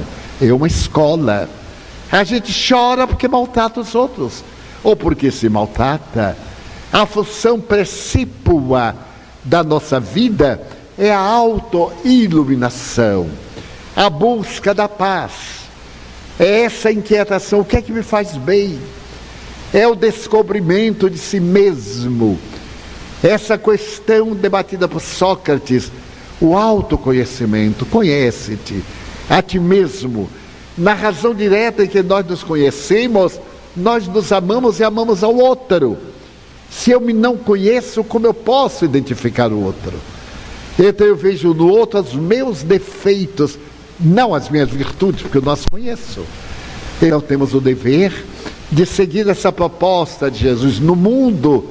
Só tereis aflições, mas lembrai-vos de mim, eu venci o mundo. A colocação verbal é notável. A maioria de nós quer vencer no mundo. Ah, eu venci no mundo, eu estou no top, nos 15 minutos de glória, eu sou de tal natureza, eu tenho na lista Forbes, eu participo. Isso é transitório, é o ego. E o ego é a aparência. Eu sou aquilo que sou. É o si de Rudyard, de Kipling. Se tu és capaz de manter o bom senso e a calma, quando todos já o perderam, se tu és capaz de enfrentar a dificuldade pela 1000ª vez como se fosse a primeira, se tu és capaz de suportar o mal com a tranquilidade de um viajante de primeira vez. Esse if de Judaia, de Kipling, nos mostra a grandeza do alto amor. E desde o dia que, através da doutrina espírita, eu percebi que só me acontece aquilo de que eu necessito para evoluir, a minha vida mudou completamente. Uma jornada longa. Já passaram pelas minhas mãos 110 mil jovens do bairro. O bairro mais violento do estado da Bahia. Eu encontro esses filhos espirituais em toda parte. Então eu lhes pergunto a alguns que sempre revelaram a tendência criminosa. Um deles, que foi meu filho adotivo, que me dizia: tio, eu tenho que matar. E eu perguntava por que. Ele disse: eu não sei. Eu tenho que matar a punhal. Enfiar o punhal no estômago e ver o sangue correr, o sangue quente. Quando ele tinha 4 anos de idade: tio, eu vou pegar uma faca e vou matar a tia para o sangue quente correr na minha mão. Ele disse: mas que ótimo! Como é que você sabe que o sangue é quente? Eu se lembro. Mas se lembra de como? A outra encarnação, é óbvio, porque aos 4 anos, eles façam o seguinte: vamos dar oportunidade à tia. Ela não fez nada. Nós tínhamos 15 lares, eu mudei para 15 lares. E um dia ele me disse aos 18 anos: tio, eu quero me emancipar. Era um assassino em potencial. E eu digo: meu Deus, eduquei um bandido, ele vai matar. Eu digo: meu Deus, eduquei um bandido, ele vai matar. Tinha um temperamento terrível. Me respeitava porque eu queria muito bem. Então eu disse: eu concordo, meu filho. Você sai com 2 condições. Se algum dia você for provocado para matar alguém, você vem e mata-me a mim. Machismo, porque fui eu que lhe educou. A sociedade me ajudou a educar você com 2 meses. Você tem agora quase 19 anos. Viveu comigo. Eu não consegui fazer de você um cidadão. Então eu tenho que morrer, tenho que pagar. Você vem, mata-me, e depois vai e mata outra pessoa. Ele me disse: eu nunca faria isto. Eu digo: então, nunca matará ninguém. Ele me olhou: e qual é a segunda condição? Ele digo: meu filho, você tem um temperamento difícil. Todos aqui não gostam de você, você sabe, porque você conseguiu magoar todos. Eu lhe tolero, lhe amo, é meu filho, eu gosto de você. Se algum dia você cometer um delito e for para a cadeia, não me mande alguém. Eu detesto o intermediário, porque o intermediário dá a impressão que ele está fazendo por ele e não pelo outro. Você é meu filho, eu lhe atenderei, você me telefona, me faz uma carta, me faz um telegrama. Mas se mandar um intermediário, eu não tomo conhecimento. Então ele disse assim: ei, velho, eu era jovem. Ei, velho, eu farei isto. Agora eu vou dizer ao senhor: eu não o procurarei nunca. Só no dia que eu tiver problema. Enquanto eu não lhe procurar, está tudo bem. Está certo? Ele está certo. E fiquei trancado de emoção. Era meu filho, eu cuidei 18 anos. E disse assim: fico tranquilo, meu filho, fique. Passaram-se os anos. 10 anos depois, mais ou menos, eu recebi o título de cidadania no estado de São Paulo, de uma cidade relevante. E o presidente da Câmara me convidou para ir um dia antes da solenidade. Eu fui. Quando lá cheguei, havia uma exposição de arte na Câmara e eu fui recebido pelos vereadores. Eles me levaram, mas não me disseram para quê. Quando eu estava junto ao presidente, antes da reunião, eles foram buscar alguém. E quando eu vi os 2 vereadores entrarem, era meu filho. Estava de óculos Ray-Ban, 10 anos depois, mas eu reconheci pelo jeitão de caminhar. Era um malandro perfeito, aquele malandro carioca. Ele disse: mas não é possível. Ele veio e chegou junto a mim e disse assim: tudo bem, velho? Eu digo: velho é sua mãe, eu sou jovem. Aí rimos, ele me abraçou e eu perguntei assim: nunca matou? Não, tio. Teve vontade? Muita. Mas por sua culpa, eu não pude fazer o que queria. Depois ele me contou que era artista plástico.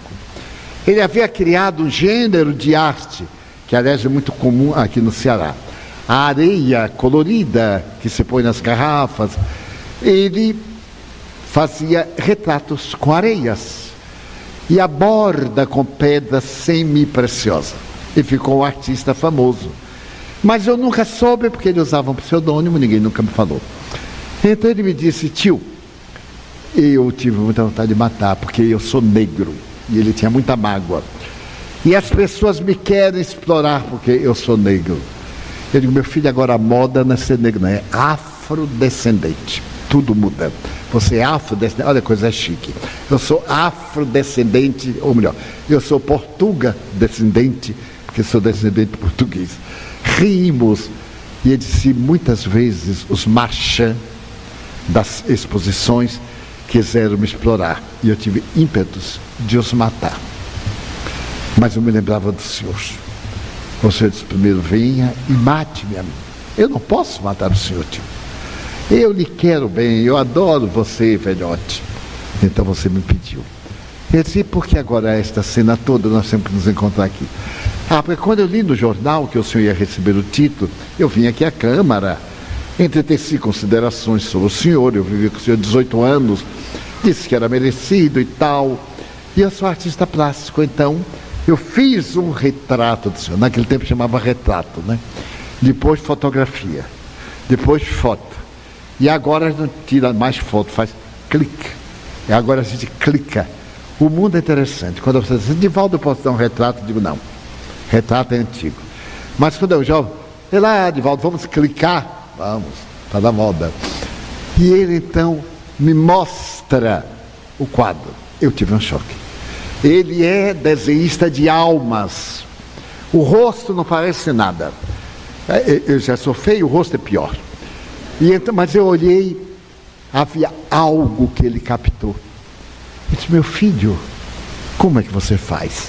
Ele disse: tio, quando alguém me pede para fazer a sua foto, fazer um retrato de pintura, eu vou à sua casa e fico uma semana para captar a alma da pessoa, porque a foto, a máquina faz muito melhor. Eu sou fotógrafo de sentimentos. Então, esse é o senhor? Eu digo: sou eu. Eu me vejo aí. Algo. Não é a pintura comum. E eu guardei a foto, nunca mostrei a ninguém, está guardado. Ele realmente captou a minha alma. Então ele me abraçou muito e disse aos vereadores: este homem não deixou eu ser o assassino que eu sou ainda. Eu estou esperando ele morrer para quem me atormentar passa pela faca. Ele é muito engraçado. Então é o amor que o Cristo nos deu. E é o amor que eu me dei, porque eu disse: eu não vou permitir que este menino me vença. Porque todas as tias diziam: eu não fico com ele. E é uma delas, eu digo: então você não fica na casa. Você não veio para aqui para ser educada pela criança. Você veio aqui para educar a criança. Porque você é idosa, ele é jovem. Eu não ponho nenhum para fora. Porque se eu puser para fora, eu mostro que não tenho capacidade de ajudar uma sociedade. Ele sai daqui, que é o lado, ele vai para onde? Para a roda de crack, para a cadeia. E conseguimos 686 filhos, todos eles documentados, alguns como filhos biológicos, de epiderme negra. Fui a cartório, registrei nome do pai: Divaldo Pereira Franco. Nome da mãe: não tem. Então o notário disse: mas não tem. Eu digo: não tem. Por que não tem? Porque eu não sei. Ele disse: mas seu Divaldo, a mãe pode não saber quem é o pai, mas o pai tem que saber quem é a mãe. Ele disse: mas é verdade. Aí eu botei o nome Alta de Souza, que morreu em 1901, não tinha nenhum perigo. Então é esse sentimento de amor do Cristo que eu gostaria de passar bem suave, numa linguagem bem popular, no momento de afetividade. O tempo dos discursos da Revolução Francesa já passaram. Agora é o tempo da mensagem direta, leve para casa. Se alguém me ofendeu, olhe bem para a pessoa e diz assim: não. Ele não merece eu me preocupar. Porque eu vou me preocupar e ele é um idiota. Não devolva mal por mal. O mal não merece consideração. Ninguém completa 92 anos sem ter passado de tudo, agressão, tudo que se imaginar. A vida é longa, a cultura é diversa. Eu visitei já 70 países, proferi conferência em países comunistas, na Bielorrússia, países das doutrinas mais variadas, muçulmanos. Falei sobre Jesus e Kardec em pleno coração da Turquia, e Deus ajudou até hoje. Então, nunca aceitei o mal dos maus. Alguém um dia me esbofeteou, eu reagi, é claro, o sistema nervoso me jogou adrenalina na corrente sanguínea, eu avancei, digas, mas eu sou espírita, o que é isso? E aí eu relaxei. Aí a pessoa me olhou bem e disse: ah, me desculpe, eu me enganei de cara. Já imaginou? O indivíduo enganar de cara, como se a gente fosse tamborim de carnaval. Não me permiti deixar que ninguém me perturbasse. Então Jesus disse que vos ameis uns aos outros. Amar não é concordar sempre, é também ter a coragem de divergir. Eu te amo tanto que não concordo, porque te amo. Quando concordamos sempre, é insegurança. Temos medo de perder o afeto. Então não é afeto, é dependência emocional. Daí esse homem incomparável de Nazaré veio nos convidar neste momento, através das vozes do Senhor, das vozes espirituais. Porque Allan Kardec perguntou aos espíritos, questão 625 de O Livro dos Espíritos: qual o ser mais perfeito que Deus ofereceu ao homem para servir de guia e modelo? Jesus. Duas sílabas. É a frase mais curta da filosofia universal: Jesus. E posso asseverar-lhes que é a maior benção. E quando, aturdidos ou atormentados, perseguidos ou incompreendidos, lembremos dele, como um amigo que não tem amigos, como um companheiro de jornada. E para deixar-lhes uma mensagem, permitam-me traduzir uma página de Humberto de Campos através de Chico Xavier, porém com a minha emoção. Era um entardecer em Jerusalém. A cidade famosa estava adornada pelo sol de plumas variadas. O vale do Cédron separava uma montanha da outra, Sion de um lado, o Monte das Oliveiras do outro. E na escadaria do templo, um homem sentado no mármore contemplava o sol poente. Era um homem esguio, 1,75 m mais ou menos, a cabeleira abundante partida ao meio, caindo sobre os ombros, na tonalidade do cobre envelhecido. Os dois olhos pareciam duas estrelas no céu da face. E a natureza cantava o cromo de despedida do dia. Naquele momento, passou por ali uma jovem mulher, vestida à Babilônia, ostentava sobre os cabelos gemas preciosas. O andar dava-lhe a graça de uma bailarina do templo. E quando ela passou, olhou para o homem e ficou enternecida. Nunca havia percebido um rosto tão belo, que emanava uma vibração tão doce, uma simpatia tão penetrante. Parou, corrigiu o traje e disse: Nazareno, ah, eu sei que tu és nazareno. Os teus cabelos e a tua barba são nazarenos. E sei também que acabas de chegar a Jerusalém, porque os teus pés estão marcados pela urze do caminho. e as tuas alpercadas estão cobertas de pó. Nazareno, eu quero te dizer que eu sou vendedora de ilusões. A minha casa é um vilino ali ao lado. Eu recebo hóspedes e fazemos festas famosas à sombra das figueiras velhas ou sob as noites coroadas de luar. Hoje é o dia do meu aniversário e eu queria fazer-te uma proposta. Eu gostaria de ganhar um presente. Hoje serei eu quem vai escolher o parceiro para a minha noite de paz. E eu te elejo a ti, porque nunca vi ninguém tão belo como tu. Tu virás. O Nazareno olhou para ela, sorriu e disse: hoje, infelizmente, eu não posso. Tenho compromisso. Oh, Nazareno, mas é o dia do meu aniversário. E amanhã ou depois eu não poderei. Eu te peço, para que vás cedo ou tarde, antes ou depois do teu compromisso, eu te esperarei. Para que tu tenhas uma ideia, eu recusei hoje um rabino. Recusei também o chefe de uma legião. E espero por ti, porque tu me fascinas. Deixa-me dizer-te um segredo. Eu te amo. Eu vejo nos teus olhos uma estranha chama, e assim procedo porque te amo. Tu virás? O Nazareno levantou-se e disse-lhe: não posso. Hoje eu não posso. Nazareno, eu não te cobrarei nada. Eu me quero presentear. E que farei para que me entendas? Vem à minha casa, vem à minha alcova, eu não te pedirei nada. Eu somente sugerirei que te sentes, e eu ficarei à porta, olhando a tua beleza refletida no espelho da minha cama de dormir.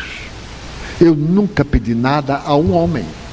Todos a mim me pedem e pagam-me altos preços. Eu tenho as arcas e as burras recheadas de poder. Tu virás, sentarás, eu colocarei uma escrava para bailar diante de ti. Não posso, mas eu te digo uma coisa, hoje eu não posso. Mas o dia que não está longe, eu atenderei ao teu chamado. Nazareno, eu sou mulher que não tenho futuro. Em breve estarei no poste da lapidação. Os homens exploram-me e a lei me matará. Não me importo. Então eu quero hoje. Não tenho amanhã. Mas hoje eu não posso. Oh, Nazareno, que decepção. E a mulher partiu contrariada e desapareceu. 2 anos mais ou menos depois, o Nazareno estava em Jerusalém, no poço de Betesda, as piscinas públicas, e estava atendendo a multidão. Quando chegou uma senhora, falou-lhe qualquer coisa ao ouvido. Ele sorriu e disse-lhe: eu irei contigo. A mulher deu-lhe a mão, atravessaram a ravina na direção de umas furnas na montanha. E a mulher disse: aí dentro, Senhor, aí dentro. Ele se adentrou, fechou os olhos, por causa do claro escuro, e começou a escutar um gemido. Distendeu as mãos e foi às apalpadelas na direção do gemido. De repente, seus dedos penetraram numa cabeleira basta, úmida, de pus. O cabelo soltava ao contato dos dedos. Ele então abriu os olhos, e daquele lusco-fusco, ele viu o corpo de uma mulher que se retorcia, meneava a cabeça e ela dizia: foge, eu tenho lepra, foge, deixa-me morrer. Se eles souberem que tu estivesse aqui, eles se matarão, foge. E naquele silêncio, ao peito ofegante, da mulher enferma, uma doce voz disse: tu me chamaste, um dia tu me convidaste para ir à tua casa, e eu te disse, não posso. Naquele dia eu não podia ir, mas hoje eu posso. Hoje eu vim te ver. A mulher recuou, limpou os olhos, que eram duas feridas abertas, e disse: tu, Nazareno, tu vieste, é tarde demais. Vê-me, Nazareno, eu sou toda podridão. Eu te agradeço porque vieste, mas é tarde. Deixa-me morrer, deixa-me. Não posso. Tu me convidaste. E eu te disse que viria. Abaixou-se, ergueu-a com seus braços fortes, estreitou-a de encontro ao tórax. A mulher cobriu o rosto para esconder os lepromas. E quando saiu, ele olhou-a com a mão, limpou a face amargurada. E ela começou a chorar. E ele disse: não chores, eu te amo. Eu agora vejo nos teus olhos uma chama diferente, porque tu me amas. Ergo bonus pastor sum. Eu sou o bom pastor, e nenhuma das ovelhas que o Pai me confiou se perderá. Vem, dorme. Se o teu corpo não serve para nada, eu aceito a tua alma. E a pecadora encostou a cabeça no peito do mestre. Ele saiu à natureza e ela morreu. A sociedade odierna faz lembrar-nos de alguma forma da mulher iludida. Em algum momento na história nós dissemos: vem, vem a nossa igreja de luxo, de veludo, de tapete persa, de pedras preciosas, de metais muito raros, vem. E ele disse: hoje eu não posso. Senhor, nós te pedimos para que nos dês a glória terrestre. Não posso. E hoje, quando estamos tão inquietos, com tanta pressa, suavemente: vinde a mim. Sine te parvulus, venire ad me. Vinde a mim, todos vós que sofreis. Tomai sobre vós o meu fardo.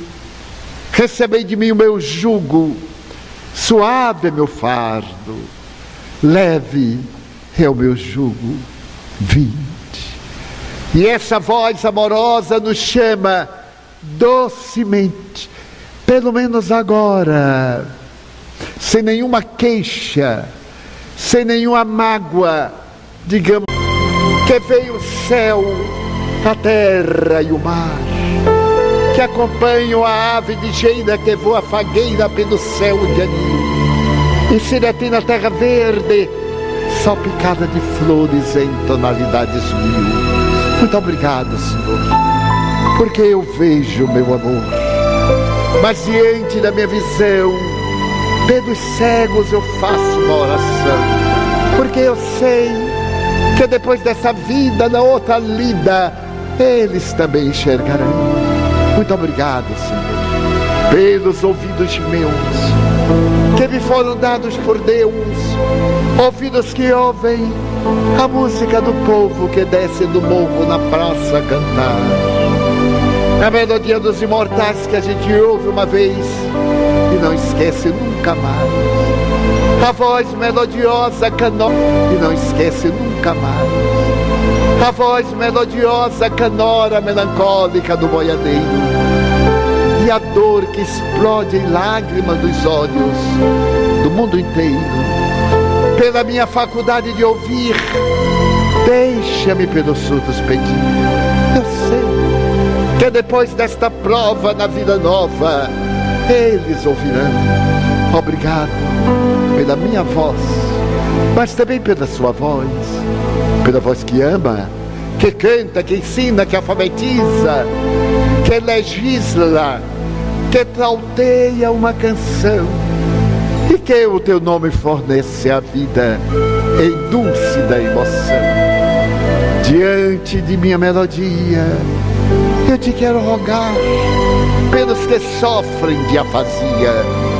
Eles não cantam de noite, eles não falam de dia.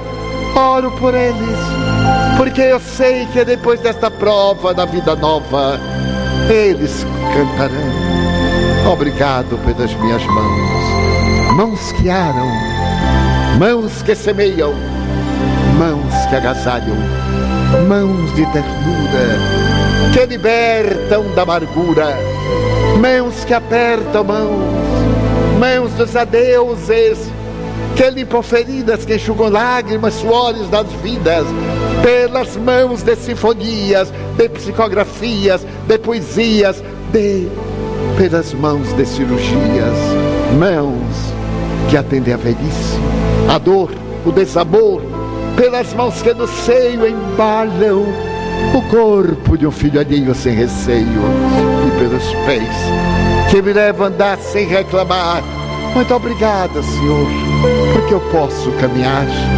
Diante do meu corpo perfeito eu te quero louvar, porque eu vejo na terra aleijados, amputados, marcados, paralisados, que se não podem movimentar. Eu oro por eles, porque eu sei que noutra reencarnação eles também bailarão. Muito obrigado, por fim, pelo meu lar. É tão maravilhoso ter um lar, mas não é importante que esse lar seja uma mansão, um palácio, um apartamento, um duplex, seja lá o que for, mas que dentro dele exista a figura do amor. Amor de mãe ou de pai, de mulher ou de marido, de filho ou de irmão, a presença de um amigo, alguém que me dê a mão, porque é muito triste viver na solidão. Pelo menos a companhia de um gato ou de um cão, mas se eu a ninguém tiver para me amar, nem um teto para me agasalhar, nem uma cama para repousar, nem aí reclamarei. Pelo contrário, eu direi: obrigado, Senhor, porque eu nasci. Obrigado, Senhor, porque eu creio em Ti. Pelo teu amor, obrigado, Senhor, pela sua atenção. Muito obrigado, Senhor.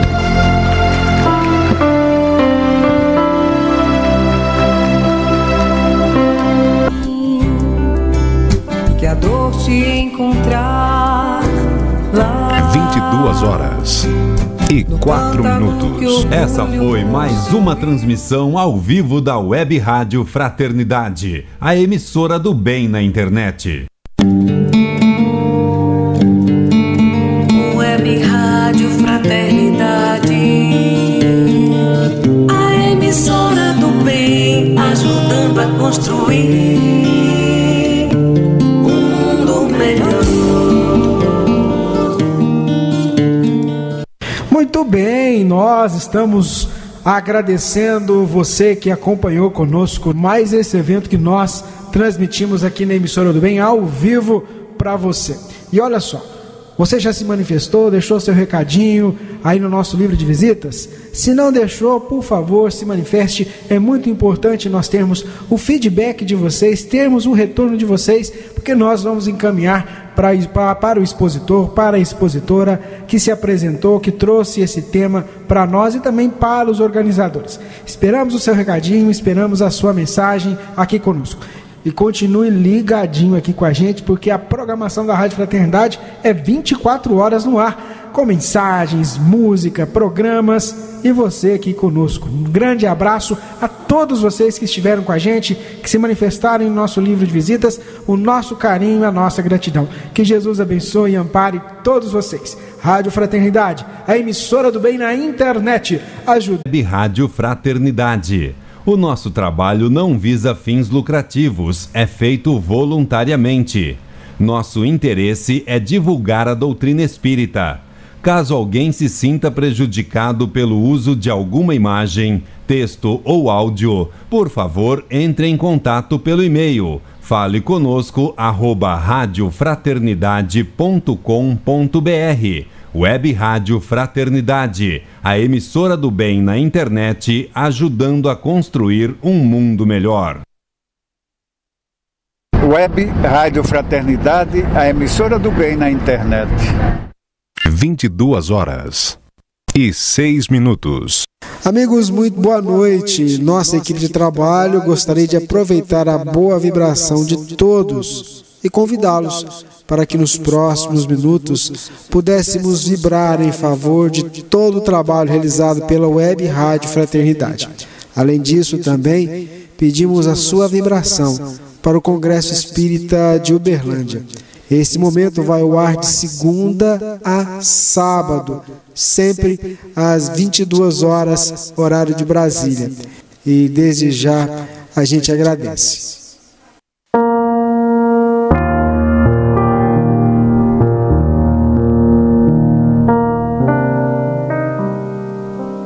Olá, queridos irmãos, vamos orar juntos com Jesus? Meu querido Deus, te agradeço pela dádiva de ser parte da tua criação. Peço a ti, Pai, misericórdia para nosso planeta e todos que o habitam. Peço todos os seres ascensionados da luz que sempre estão conosco desde o início da criação do Pai Maior, que ilumine e ampare todos os trabalhos da Rádio Fraternidade, o Sexto Céu, que será em janeiro de 2021, e toda a equipe, ouvintes, grupos e simpatizantes com a nossa Rádio de Amor. Que todos sejam envolvidos na luz divina do nosso querido Mestre Jesus. Quem diz que ama e não procura compreender, e nem auxiliar, nem aparar e nem servir, não saiu de si mesmo ao encontro do amor em alguém.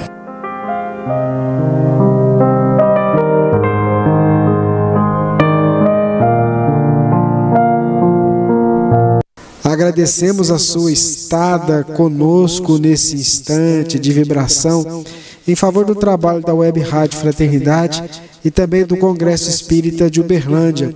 Esse momento vai ao ar de segunda a sábado, sempre às 22h, horário de Brasília.